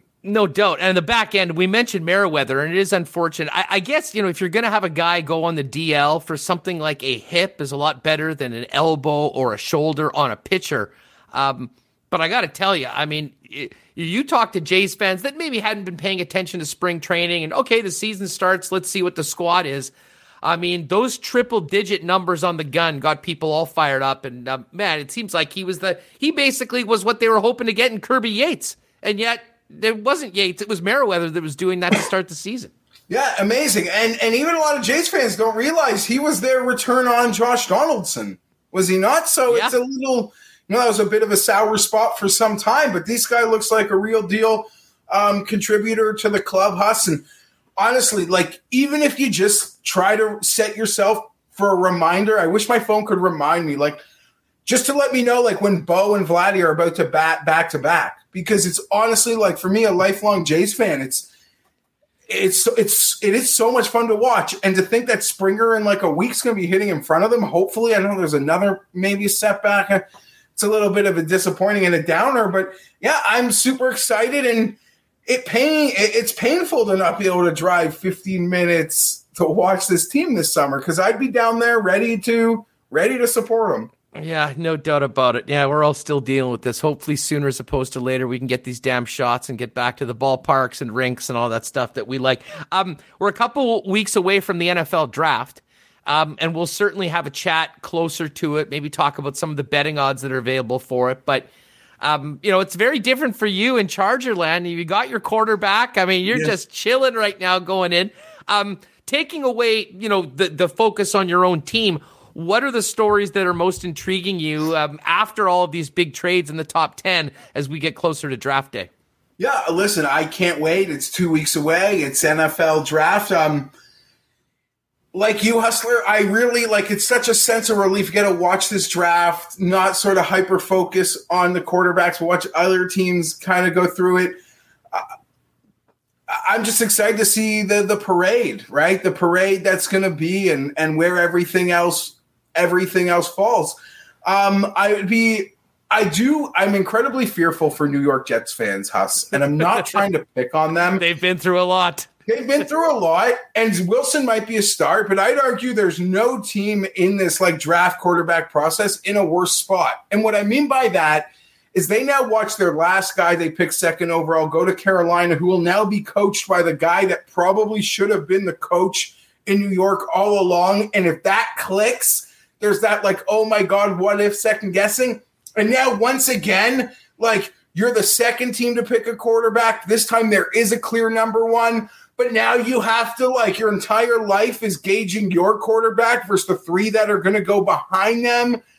All the pressure in, for Zach Wilson in New York is he's not Trevor Lawrence, despite being like an amazing prospect. I my fingers are crossed. I like the Jets. I, I you know it's a it's a fan base I feel bad for. I, I do want to root for them, but I, am worried about like this the mental state of Jets Nation at this. Point. Yeah, moment. well, you it'll certainly give you quite a bit of fodder for the yeah, show with our pal way. Tim. I mean, he's wait. already ordering ticker tape and confetti for uh, a sh- assured Super Bowl victory uh, going forward. Um, hey, listen, just on the way out, the third overall pick, San Francisco. Are you buying any of this uh, Mac Jones smoke? We apparently like we have to buy it. but there are two very drastic opinions of it. Like there is this no, he's like this Kirk Cousins younger version. And then there is the part like that is like what the naysayers are saying. And then the other part of is you're just supposed to believe these people who are connected to Shanahan say no, it's gonna be it's gonna be Jones. And and they're not hold like to a certain degree the media can hold a guy's water, but you can't be Chris Sims and be like definitive that it's going to be Mac Jones. And then when you're wrong, like your reputation will take a major hit.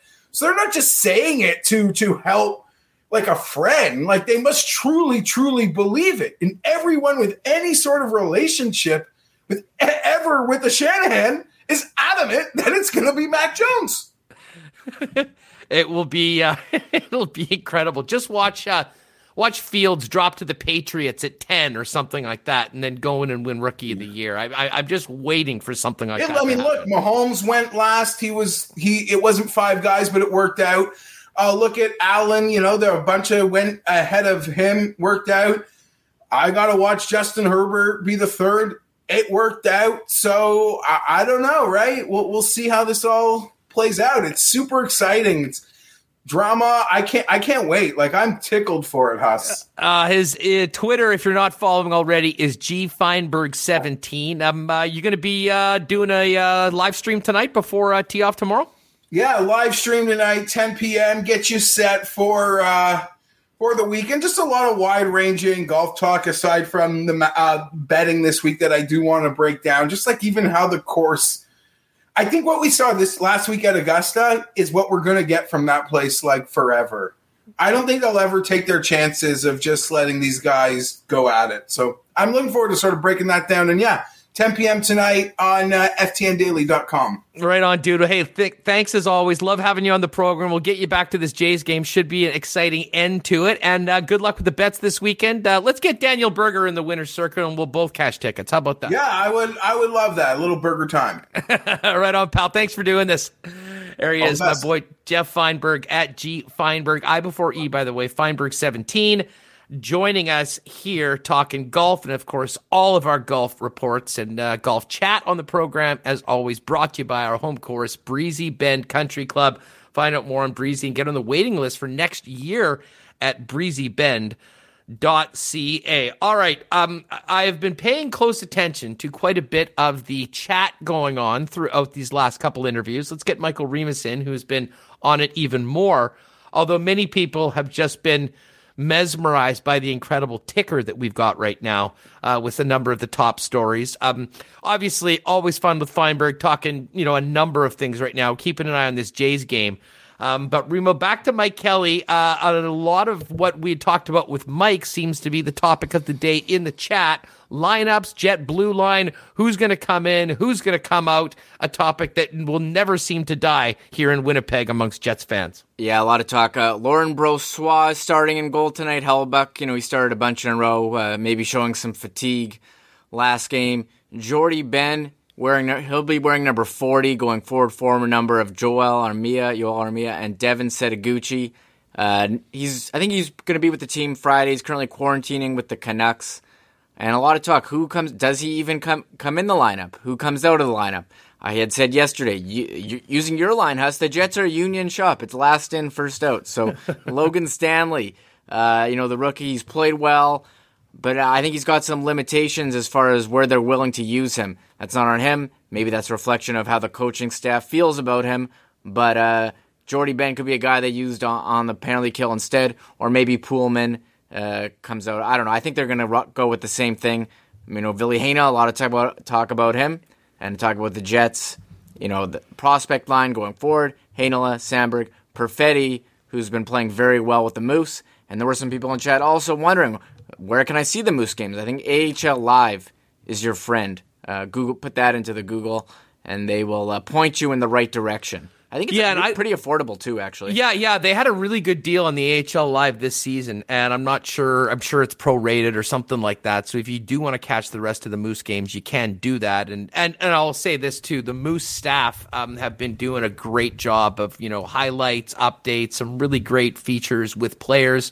Um, because right now, as much as we're all talking about the blue line, maybe the most exciting player in the Moose lineup, Remo, has been Cole Perfetti, who's been on an absolute tear, had two goals and an assist in his last game. And I don't know whether it was talking to Craig Button or who it was, but said that this is a perfect example of a player that is benefiting in a huge way by the situation and being allowed to play in the American Hockey League this year as opposed to playing against kids in the OHL you know, Cole Perfetti, a year ahead of when he normally would be allowed, is getting a chance to go up against professional, mature competition. And it seems to be helping him in a big way as he's sort of hitting his groove right now. Yeah, 17 points in 24 games, four points on the power play. And I always got bothered, Huss, that they had this artificial age limit. That guys who I think Mark happened to Mark Scheifele too, or, or it's definitely happened Yeah. to other players, where they've clearly done all they can do in junior hockey at the OHL level. There's nothing more. You know, they're dominating. But because of this age limit, you can't call them up to the AHL. But now, as you said, Perfetti, because there's no AHL, he is eligible for the AHL, getting that extra development that maybe he wouldn't have gotten otherwise. I mean, he obviously would have gotten development playing, but like, what good is it if you just doing the same thing over? Give him a new challenge, new opponents. You know, he's playing against men, Huss, in Yes, the AHL men. here. He's now playing against the boys of junior hockey. And you know? This goes back to the league's agreement with the Canadian Hockey League, and and you know what? It is important, and I mean, I, I do sympathize with the operators um, and fans and organizations of junior hockey. Um, you know that they get these young players, they develop them, they get drafted to the National Hockey League, and then you know they're eligible to play in that league. Um, if you know they'd lose a lot of those players, but I guess from an NHL standpoint and a development standpoint, um, you know, I think there does need to be some sort of a tweak to the rules because um, I think we're seeing right now the benefits for a couple of young players that, as I mentioned, would not have the opportunity to be in the American Hockey League this year that are playing in it and will be better for it going forward. And, you know, does this advance Cole Perfetti's track to being an NHL regular? It may very well might because I think at the point where he proves that he's able to score consistently, keep up, and hang with the guys in the American Hockey League, which it appears that he's getting towards that point, uh, then I think at least this organization will have more confidence in giving him a legitimate opportunity in the National Hockey League. And again, I'm not talking this year. Listen, if Perfetti gets in, that's probably a bad sign for guys that have been injured and whatnot. But I think he makes himself a more realistic option, even for next season, if he can continue his high level of play in the American League this year, as opposed to putting up crazy numbers in the OHL and then having to prove yourself all over again when you get to a pro training camp. Yeah, definitely a, benefit. You can definitely uh, see what he can do.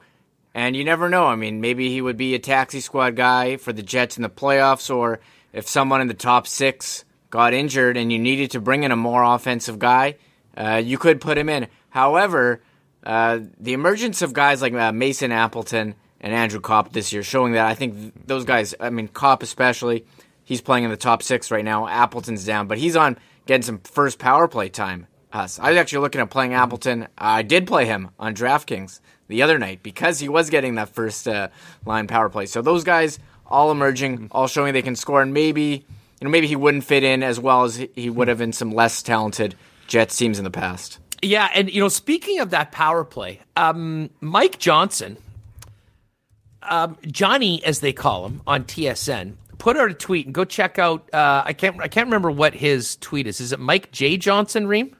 Mike P. Johnson. Mike P. Johnson. there it is. I knew there was an initial in there. But, anyways, he has an interesting video of the Jets' power play against Ottawa and had talked about, and for all of you guys that are always over the coaches, um, an interesting wrinkle in the Jet power play.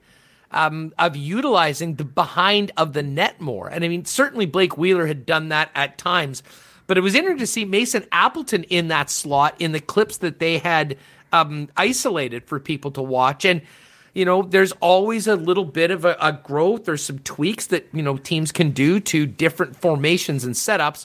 Power play, you would assume, with the man advantage, maybe a little more easy to to try out a few of those things. Um, and they did a pretty good job of showing the differences of what they were doing, utilizing particularly Appleton behind the net. Um, so an interesting wrinkle to what the Jet power play did. As we mentioned, the power play was dominant at times for extended periods, just not getting the goals, but certainly maintaining long control. I mean, I think there was like two full two minute shifts for t- uh, for power play units, just simply because they had the puck the whole time and there was never really an opportunity to change. Yeah, power play uh, one. You know, I think they couldn't get off the ice. They just had the puck on the other other end, jamming it away. Anton Forsberg wearing the Jets pads, you know, stopping the door. You know, and I saw talking about the Jets power play. I saw one comment um, from a fantasy player uh, who plays daily fantasy saying, "You know what?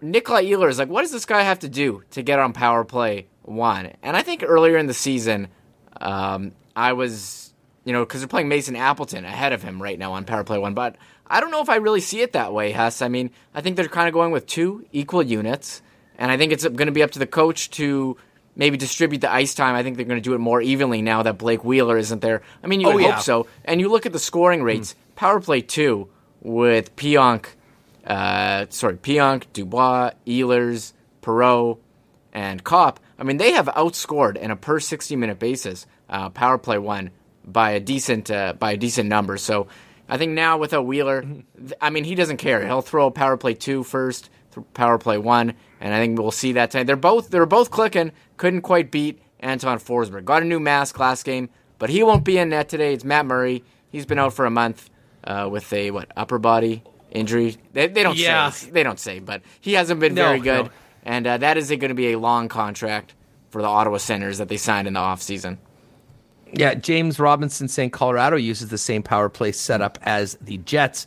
Um, and Rob Harris Paul Maurice too stubborn. He would not play Cole or Villy. Um, who, who are you taking out for those guys? I mean, honestly, like I, I get it. We're excited about these prospects, um, but this is about like this team's trying to win games right now. And listen, the job of the coach is to win games, and they've won a lot. Like I don't, like, there's nobody that can look at this team right now and say, "Wow." You know, if the coaching was better, maybe they'd have a better chance of being in the playoffs right now. I mean, it's har- it's hard to it's hard to argue that they haven't squeezed uh, about as much as possible from this roster, um, you know, as presently constructed. And you know, you can't blame the coach for what the GM did or didn't do. Um, but at the same time, I, you know, I think they're they're working together. I think they're on the same page. Um, I think we will see some reinforcements, but I think they are feeling pretty good about the guys that they have in the addition to Jamie uh, Jordie Benn. The big question for me, Reem, and this goes back to what Maurice said yesterday, and the question I guess was more about Heinola coming out of Monday's comments from Cheveldayoff, but he did sort of allude that Villy and Ben would sort of be the next guys up on the depth chart. So at least I took that that you know, Maurice has his six guys right now. These are going to be the six guys that are going to be playing going forward. They will try and get some guys into the lineup, but let's just say the playoffs were starting tomorrow and the Jets are playing Edmonton or Toronto. I think the six guys that have got them there, including Logan Stanley, will be the guys that will get that first opportunity from uh, from Paul Maurice when it counts. Yeah, I agree. I mean, he's he's about uh, loyalty, and he's these are the guys that have got them there. They're playing well, um, so let's let's ride them out and, and see what happens. I know there's some people in chat want to see uh, Ville Heinola come in, maybe for Poolman, maybe for Stanley, and maybe it was even the GM tooting the horn or touting the horn of uh, Ville Heinola at uh, Monday's uh, post trade deadline press conference. But uh, they've been they've gone with the same lineup us for like at least a month here. Aside from the Blake Wheeler injury, it really hasn't changed. And I think as long as it's working, and I know someone said in chat there was a question: Are you concerned if the Jets lose two in a row to Ottawa? Uh, I'm gonna say no. I mean, it doesn't really change what you think about the team.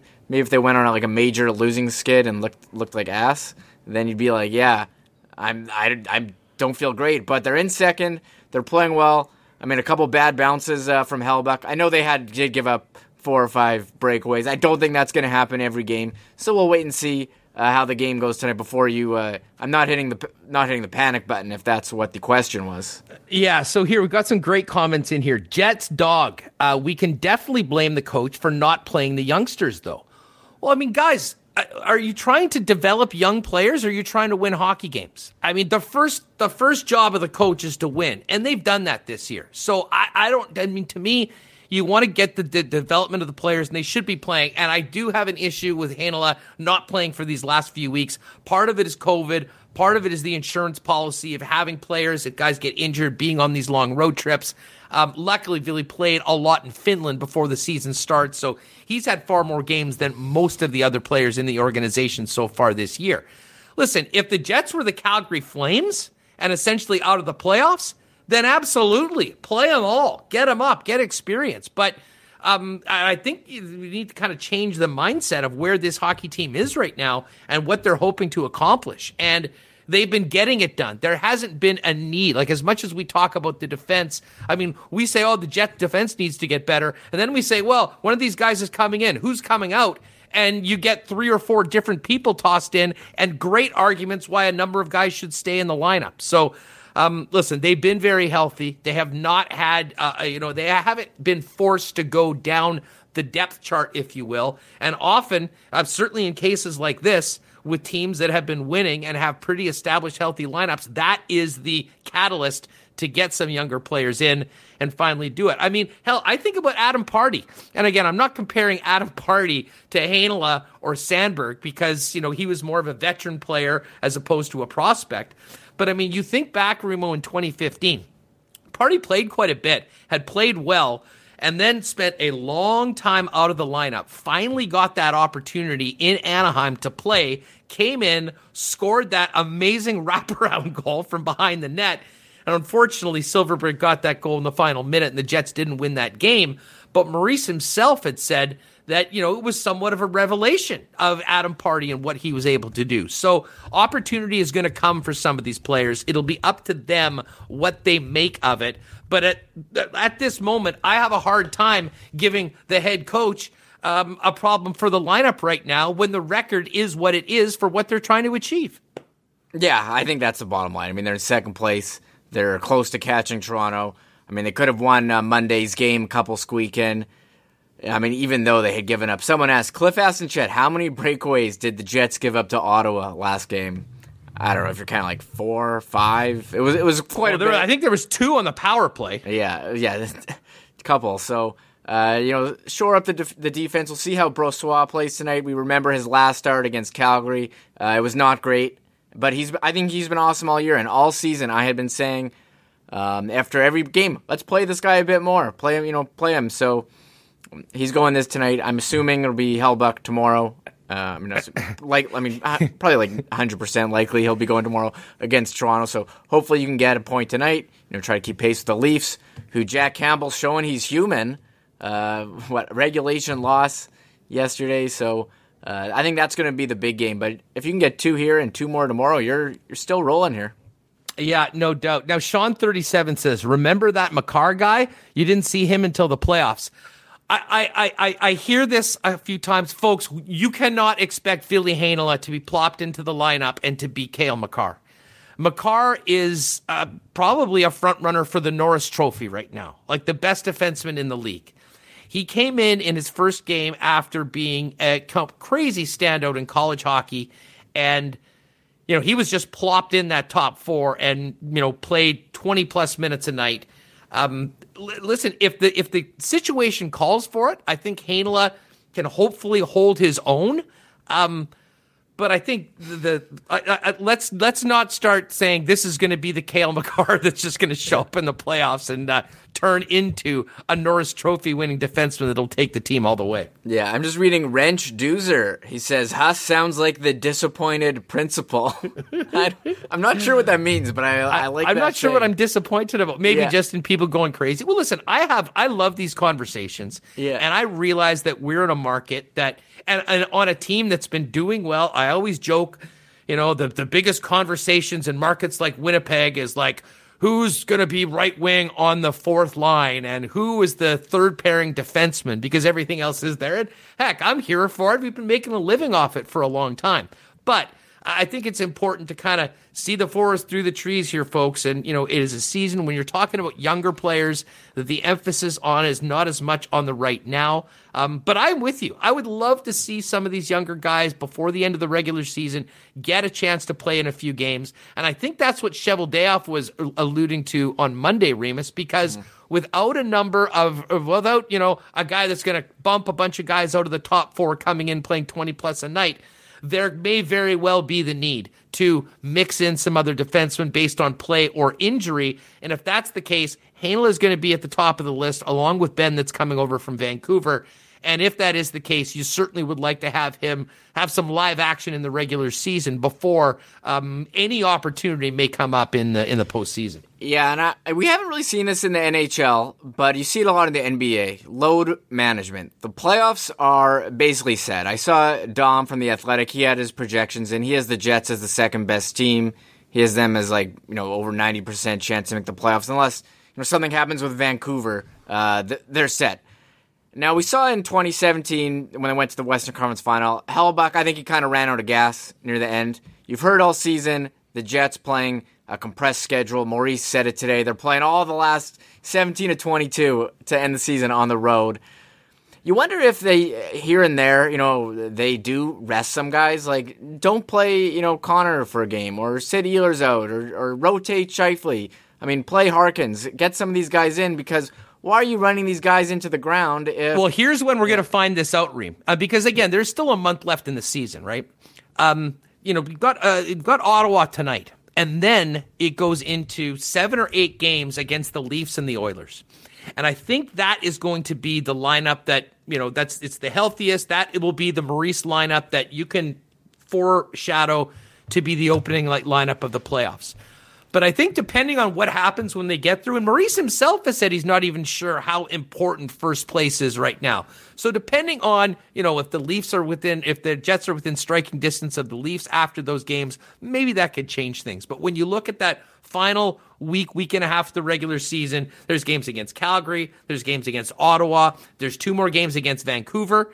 I think that is the time where you'll see some of the players that you mentioned getting rested, maybe up on the forward groups, um, as well as some of the guys that have played some big minutes on the back end this year, maybe making way to get a Benn, a Heinola into the lineup for a few games so that if they do get called upon in the playoffs, it hasn't been a month, a month and a half since some of them have played. Yeah, I, I agree. I think those would be the times to do it. And someone said, in chat as well. I mean, uh, the playoffs are set, but seeding hasn't. And look, like just two v three doesn't matter that much. Um, there's no home ice advantage. I think first you want to get you want to get the banner as well, but I think what's most important is to have everyone go in healthy, feeling 100%. And I think you've seen teams do this in other leagues. You don't really see it as much in the NHL. We talk about Blake Wheeler. I mean, the guy hadn't he hadn't missed a game. He'd missed like one game, like the two seasons they didn't, you know, they made the playoffs and had it locked up. They sat him the last game. Maybe you do that, start doing that more players because you're, you're seeing the NBA, their compressed schedule, guys are getting hurt. I don't think you've seen it as much with the Jets as we mentioned. They've been just rocking the same lineup over and over. It's been uh, amazing, yeah. and I mean, there's been a lot of teams like that that have not. I mean, there's been, there's always a few significant injuries, um, but for the most part, I, you know, at the end of this year, we'll get Mike back on. We'll talk to some of the guys because I have a feeling that per capita and per team, the amount of man games lost, at least legitimate man games lost, not teams, you know, using hiding guys on LTIR for whatever reason, but legitimate man games lost um, have been less this year. And I'm not sure whether that has anything to do with the, the, the I mean, I'd have a hard time imagining that the travel would affect injuries, but for the most part. I mean, it's certainly been some rougher games. There's been some more fighting. Um, but I, I, my uh, my impression, at least, and maybe this is being a little more Winnipeg centric because we've been talking about touch wood how healthy the Jets have been all year. Um, so it will be uh, will be interesting. Um, couple others. Here's an interesting one from the Godfather, Mitch.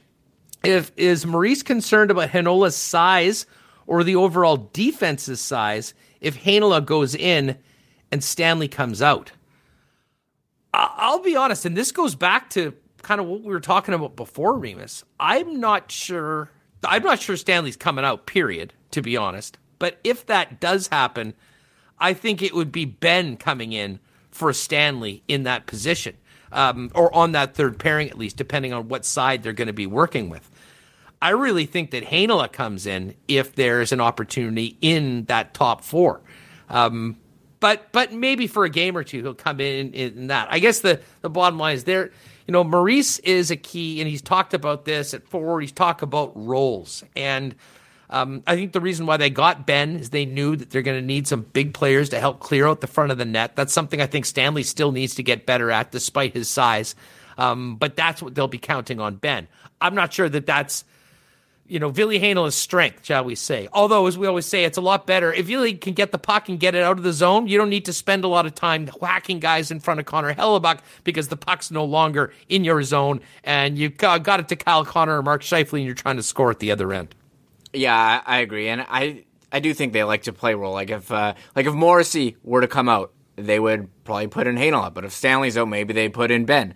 So I think if you were to put in Heinola, maybe it would be Poolman because, you know, if you go back to what I like to refer to all the time as the hockey Bible, Nintendo ice hockey, you got medium guys, big guys, er, sort of medium, small guys, medium guys, fat guys. You know, Stanley's a fat guy. Heinola's a small guy. Heinola's probably going to go in for a small guy rather than uh, the big fat guy, and they do like to have their roles in the lineup. That's my, uh, you know, my general yeah, the, the, back to hockey. the Nintendo Nintendo ice Nint- hockey yeah, uh, lineup distribution. yeah, you got Ehlers, small guy. What with Dubois, medium? Is Dubois a medium guy? Stastny, medium guy? Uh, yeah, I guess. I guess. I mean, who who are the big guys really? Maybe Wheeler's a big guy. Wheeler's Wheeler. big guy. Okay, we'll give Wheeler that. It was sort of like once when Buff was on the team, there was just one big guy, and everyone else Yeah. was medium in comparison. But things have changed a little bit. Here's one from Larry, the sports guy. Do you think the Avs thought Makar would play that good? No. All he has to do is play better than the others. to be honest, they did. I mean, like Makar, they had been waiting. They tried to sign him the year before. Um, he decided to go back to school. He was clearly NHL ready, and I mean, as I said, they plopped they plopped him into a playoff series to begin his NHL career.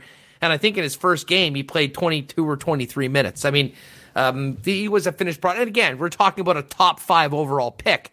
Um, that was a real focus of the hockey club. So, um, very different players. But I do think that, you know, w- once Ville Heinola gets to be a regular in the National Hockey League, we may look back and say, oh, it would have been nice to have this earlier on. Um, but I do think that there is, well, certainly it doesn't matter what I think. I know the organization thinks there is a process to this of, you know, going from junior hockey, going to professional hockey, especially on the blue line. Um, you know, you can have an Andrew Copp that might come that'll, you know, just basically go straight to it. But for every Andrew Copp, there's a Mason Appleton or a Jansen Harkins that spends extensive amount of time in the American Hockey League doing it. I think it's even more certainly I know that they feel it's even more important for these defensemen to get lots of playing time as professionals before you put them in. Just I mean the goal of course is to give them the best chance to succeed. Because I'll tell you what, if Ville Heinola got put out there, um, you know, in one of these games in a position where he really wasn't set up to succeed and he has a terrible run and then they pull him out, what does that do to his headspace going forward, his spot in the organization? Um, so, listen, I know there's a lot of different viewpoints on it. At the end of the day, it's all fun to talk about, but there's only a couple that really matter, and that's the head coach and the general manager. And yes, I do think they're probably pretty much on the same page after eight years of working together. Remo, let's get to these games for tonight. We actually have an afternoon game right now. Yeah. Uh, not too often you get a little Wednesday afternoon hockey, but uh, Wild and Coyotes going at it. Yeah, I'm watching it right now. Um, they showed some sweet uh, Kaprizov movement. They just went into the th- what third period, end of the second period. I think Minnesota's winning. I'm, I'm like, it's on. I'm not paying attention. It is Yeah, three, three one, three one Wild. It is three one for the Wild. Yes. Yeah, three one. All right, other games tonight. Couple games in the Canadian division. You've got the Jets minus one seventy nine favorites at the Ottawa Senators plus one fifty. Of course, all of these lines from our great sponsor and partner at Coolbet Canada. Uh, we'll hit the link with the bonus code and whatnot later on on Twitter. You can find us at always at Sports Talk WPG. Flames coming off that win in Toronto last night, beating their old goalie, big save Dave, plus 135 tonight. Montreal is minus 159. A couple of other interesting games. St. Louis, they need wins. Tough call tonight, though. They're going to take on Cale Makar and those Avalanche we were just talking about. Minus 185 on the road for the Avs, plus 155 for the Blues. A little later on, Vegas and LA, Anaheim, and the San Jose Sharks. Um, baseball going on right now. We got an excellent game. Um, tied late for the Blue Jays and the New York Yankees. We'll keep an eye on that one as we continue paying attention. A little bit later on, uh, this afternoon, actually, Reds and Giants. Boston Twins later on. Red Sox, great start for the Red Sox, Remis. Who who had that? The, the AL East standings look almost upside down right now with the Red Sox. I think they lost their first three and rattled off seven in a row. They're plus 123 against the Minnesota Twins. And I guess that is probably going to be a doubleheader Yeah. as they make up for a lost game earlier on. And Of course, the doubleheader is Little League style now, seven inning games. Yeah, these new changes to baseball, um, I'm kind of into them, to be honest. I know I see people tweeting that they hate this extra inning, guy starting on second. Um, I've come around on it. Let's get these games done. We don't need. There's no reason to have guys playing into the 18th inning anymore. I mean, there's no reason that you're using your entire bullpen and screwing yourself for a week and having to throw position players pitching. Let's end the games. Uh, I'm fine with that. In the playoffs, obviously, you're going extras. And yes, the, the Twins and the Red Sox doing a doubleheader. I don't know if you saw yesterday. I tweeted out the picture. I should really pull it up. They were playing in like a blizzard. Uh, it was it was coming down here. It was also coming down to Minneapolis. I can't was. believe they finished this game. I got a, a DM on Twitter from Gregory who thought it was like against the law to be playing baseball in snow. Let me. I'll pull up the, the Greg. pic- I'll pull up the picture right now because Yeah. uh, it was pretty rough. But, and- Um, yeah, go ahead. I was just going to say that game right now with the Twins and the Red Sox is 3 2 in the fourth inning. The Royals are up 2 nothing on the Angels, and the Brewers up 5 zip on the Cubs. That There's was the yes- picture for that those was of you in the chat. Yeah, I mean, you can't. I don't know how you even play like that, but somehow they figured it out. Yeah, they certainly did. Got to get those games in after already missing one earlier this week due to everything that's unfortunately happening in and around Mm-hmm. the Twin Cities. Um, there's another photo uh, that we need to Yes. show Remis. Okay, Your guest cameo on a very uh, a very interesting Jets Legends segment. Folks, did you see this? Remis, tell us about this. Yeah, I don't know if you guys saw the Jets legends during the broadcast the other night, but we talked with Kyle Ballharry last week. This Jets legend, it's like thirty for thirty, but for the Jets, it's like they it sounds like they did what ten or 20? 10 for TSN, uh, five minute features of the first ten years of the Jets. I think he said there's like 28 episodes all together or So, something like that. If you binged all of them, that's basically like a full feature documentary on the Jets, which is super cool. But anyways, I'm honored to have made a cameo in the one that was shown last game. Uh, it was about the Jets jersey unveiling, or uh, was I think it was about the summer of 2011. Yeah, it was the summer of 2011. The name, the draft, Yeah. and then showing off the new jerseys So- uh, out at uh, the RCAF base. Okay, so I'm gonna play this. Everyone in chat, pay attention. It's gonna be quick, but I'm in there, and uh, so it's gonna be gonna be quick. Okay, are you? You're gonna miss it if you blink. So here it is. day to unveil it. The creation of the jersey There, was there, was, there. was magical. There, Day to here, one unveil it. We'll do it again. The creation of the jersey There. was There was, it is. was okay, there it is. So if- Now, do you have the do you have the, the, the picture with it circled? Because I don't Okay. know how many people were really going to be able to pick you out. could you pick me? out? You picked me out, but uh, I here- did. Here's the picture. Here's the picture. Uh, so there's me standing. I got my. I was taking pictures. It was so cool to be there. Uh, I was taking pictures of everything. Um, what you can tell, I'm standing. I was taking a picture before. I got the uh, camera backpack sling on. I'm all dressed up in my suit and dress shirt. Uh, it was- a pretty cool moment. I interviewed Eric Fair after the guy who made the jersey from um, who did the was it Reebok uh, was the jersey maker then. Yeah, at the time. So so there I am. You can see it. I'm in for like two seconds, but I thought it was I thought it was pretty cool. I saw it on Tuesday. I'm like, hey, there I am. I knew that I knew it was you because you had your patented one strap camera bag. And Yeah. uh, by the way, Sean's headband is in with us. Shout out to Sean's headband, a regular on the Kenny and Rennie uh, post game stream. And Sean very correctly mentioned that while we were watching the blizzard um, scene in Minnesota, we missed an obvious opportunity to plug Nick and Nikki DQ with their four locations here in Winnipeg. Yeah, so DQ Sean, very key, very key on that. I just walk around the house. DQ Niverville, DQ Northgate, DQ St. Anne's. They're open all year round now. And of Yep. course, DQ Polo Park with the Orange Julius. if you're if you're into the malls, if you're into the mall, I had the orange Julius actually when I went by and saw Nick at uh, at Northgate. Have not had a Julius in a long, long time. It was awesome. I don't think I'm I've not sure what the one. difference between a Julius and a smoothie is. I think it's somewhere in between. But anyways, it was awesome. It was awesome. Um, so just just quickly wrapping up, Coolbet lines, coolbet.com. Um, and again, if you want to get in on it, check out our Twitter feed at Sports Talk Winnipeg or WPG, excuse me. And uh, we'll have the daily lines today as well as a link if you want to uh, if you want to get on it. Um, Yeah. So Remo, back to back games. LB tonight, presumably Hellebuyck tomorrow, and then the Oilers on Saturday night. Um, not a lot of off days for uh, either the players or the fans of the Winnipeg Jets. No, and we have a great show coming up tomorrow. Uh, I saw what Sh- Sean Reynolds headband in chat. Well, Sean Reynolds, no, he's not coming on. His partner. Yeah, Sean Reynolds was supposed to come on, but both Sean and his headband are going to be in the air tomorrow um, when we're on, heading out to Calgary, I believe, for some Hockey Night in Canada work, I assume. So um, it won't be Rennie, it'll be Kenny. Uh, and they'll come on. We'll talk about what they've got coming up after the game.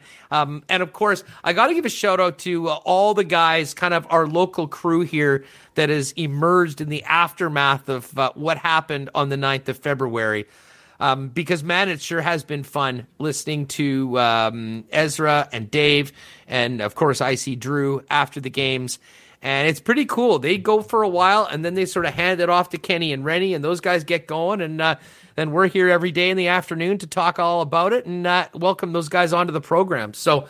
Um, you know, we'll see. I have a feeling. Here's a prediction: Paul Maurice will be less agitated tonight after yeah. the game than he was after last game.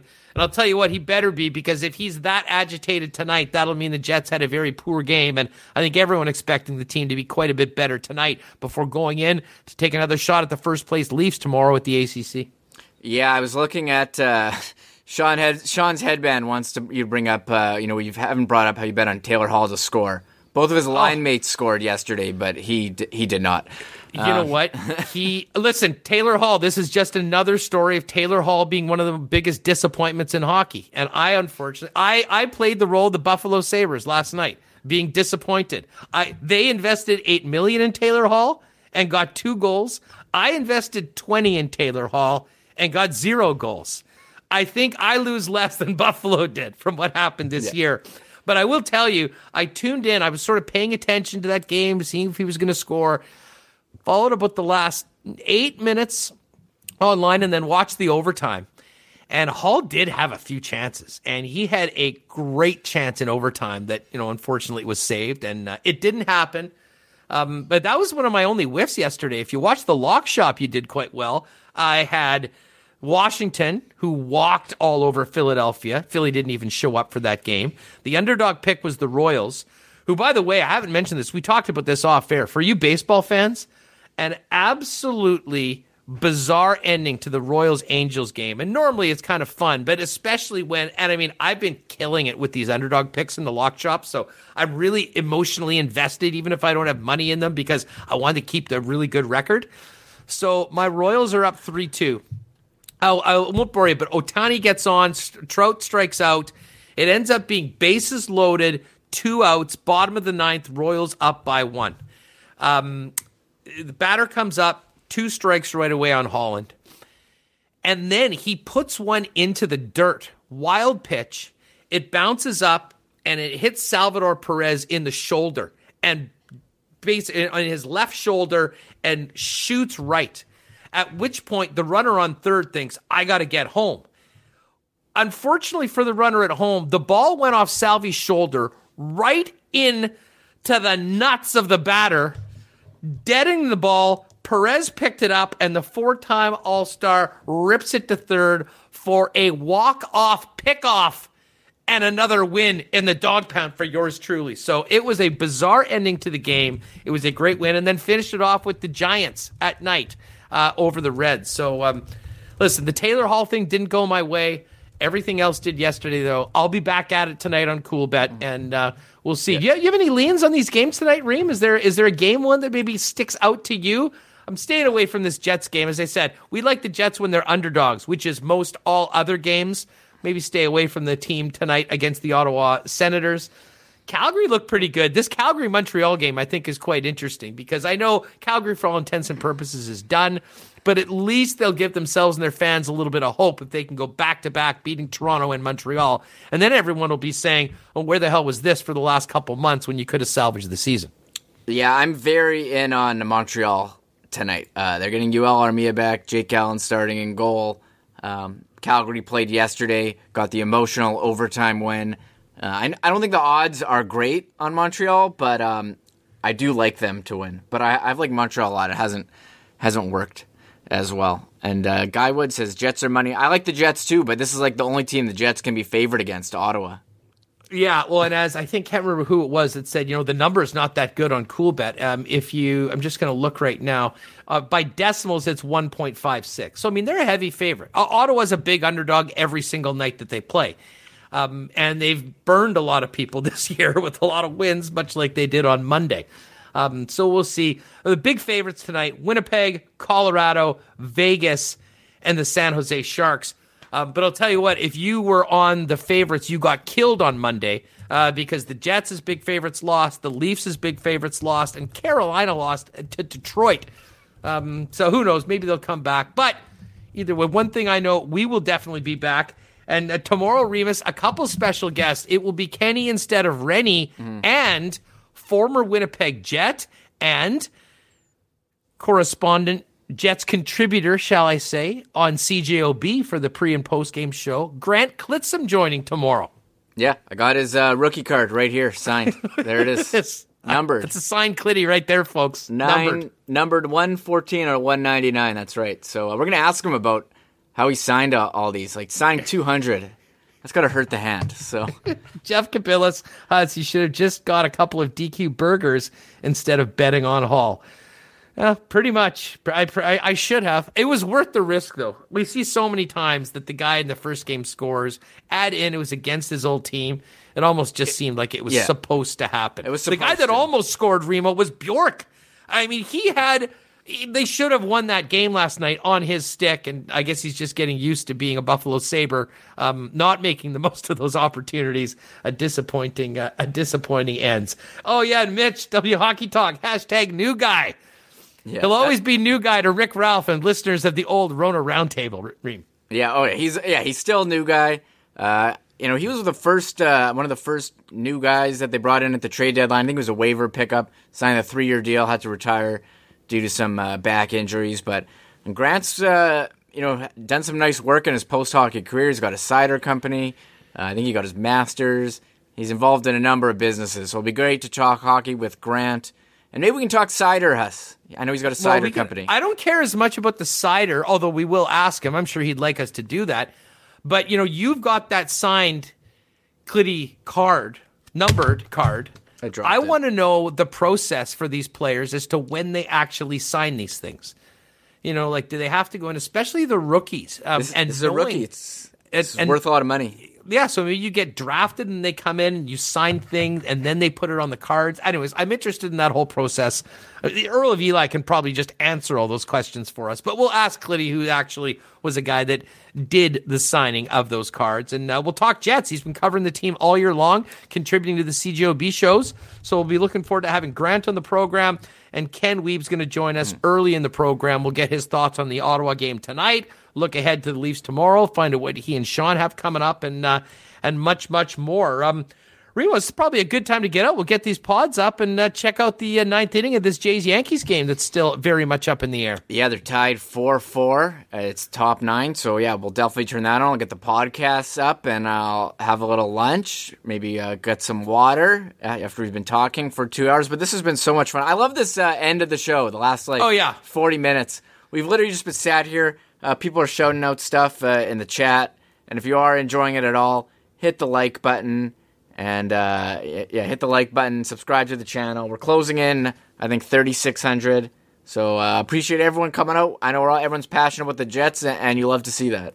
Yeah, no, we certainly do. And we appreciate the support, especially of the hardcores that are with us live every day here in YouTube. We appreciate everyone downloading the podcast and listening to it on their own time as well. Uh, but it really makes it so much more fun to have you all with us uh, here. And I will tell you, I mean, the one other thing that you can do, um, and this is sort of a big way why I think we had such a big splash when we started um, is people just telling their friends that this is happening. Um, you know, marketing, you know, with us, you know, we've got good Twitter following and whatnot. There's a lot of people that maybe aren't in these on these streets of the internet that might not see this and know that it's all there. Um, so if there's someone that maybe hasn't downloaded a podcast before, let them know how easy it is. Show them what to do on the phone. You just press this, subscribe, it's free, and then bang. Every day when the guys have done it, it's going to be up in your phone and you can listen to it when you walk the dog or go for your walk, bike ride, whatever it is. So, uh, yeah, just simply, folks, spread the word. We love the support. We really appreciate it. Um, and I hope you all enjoy the game tonight and hopefully we'll have a happy happier coach and a happier fan base after tonight's game against the Ottawa Senators. Remote, great job as always, especially dropping that umlaut on Stützle's name in the ticker. That's first class. Folks, to everyone in the chat, thanks to you. Thanks to Mike Kelly and Geoff Fienberg. And of course, our great sponsors, Nott Autocorp, Boston Pizza, and Nick and Nicky DQ, Royal Sports, Breezy Bend, Coolbet, and our friends out at Aikens Lake Wilderness Lodge. Just on the way out, uh, a lot of the Americans aren't going to be able to get across for their normal bookings. June, traditionally the most popular time of the year to get to Aikens. Um, so there will be some openings if you want to do a little staycation with some world class fishing here in Manitoba.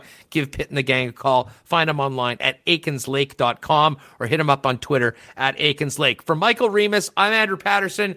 Thanks to y'all for being with us. Enjoy the game tonight, and we'll see you tomorrow right here on Winnipeg Sports Talk Daily. Oh my God! Oh! Shut it down! Let's go home! Thanks for tuning in to Winnipeg Sports Talk Daily. Make sure to subscribe on YouTube and your favorite podcast feed at winnipegsportstalk.com.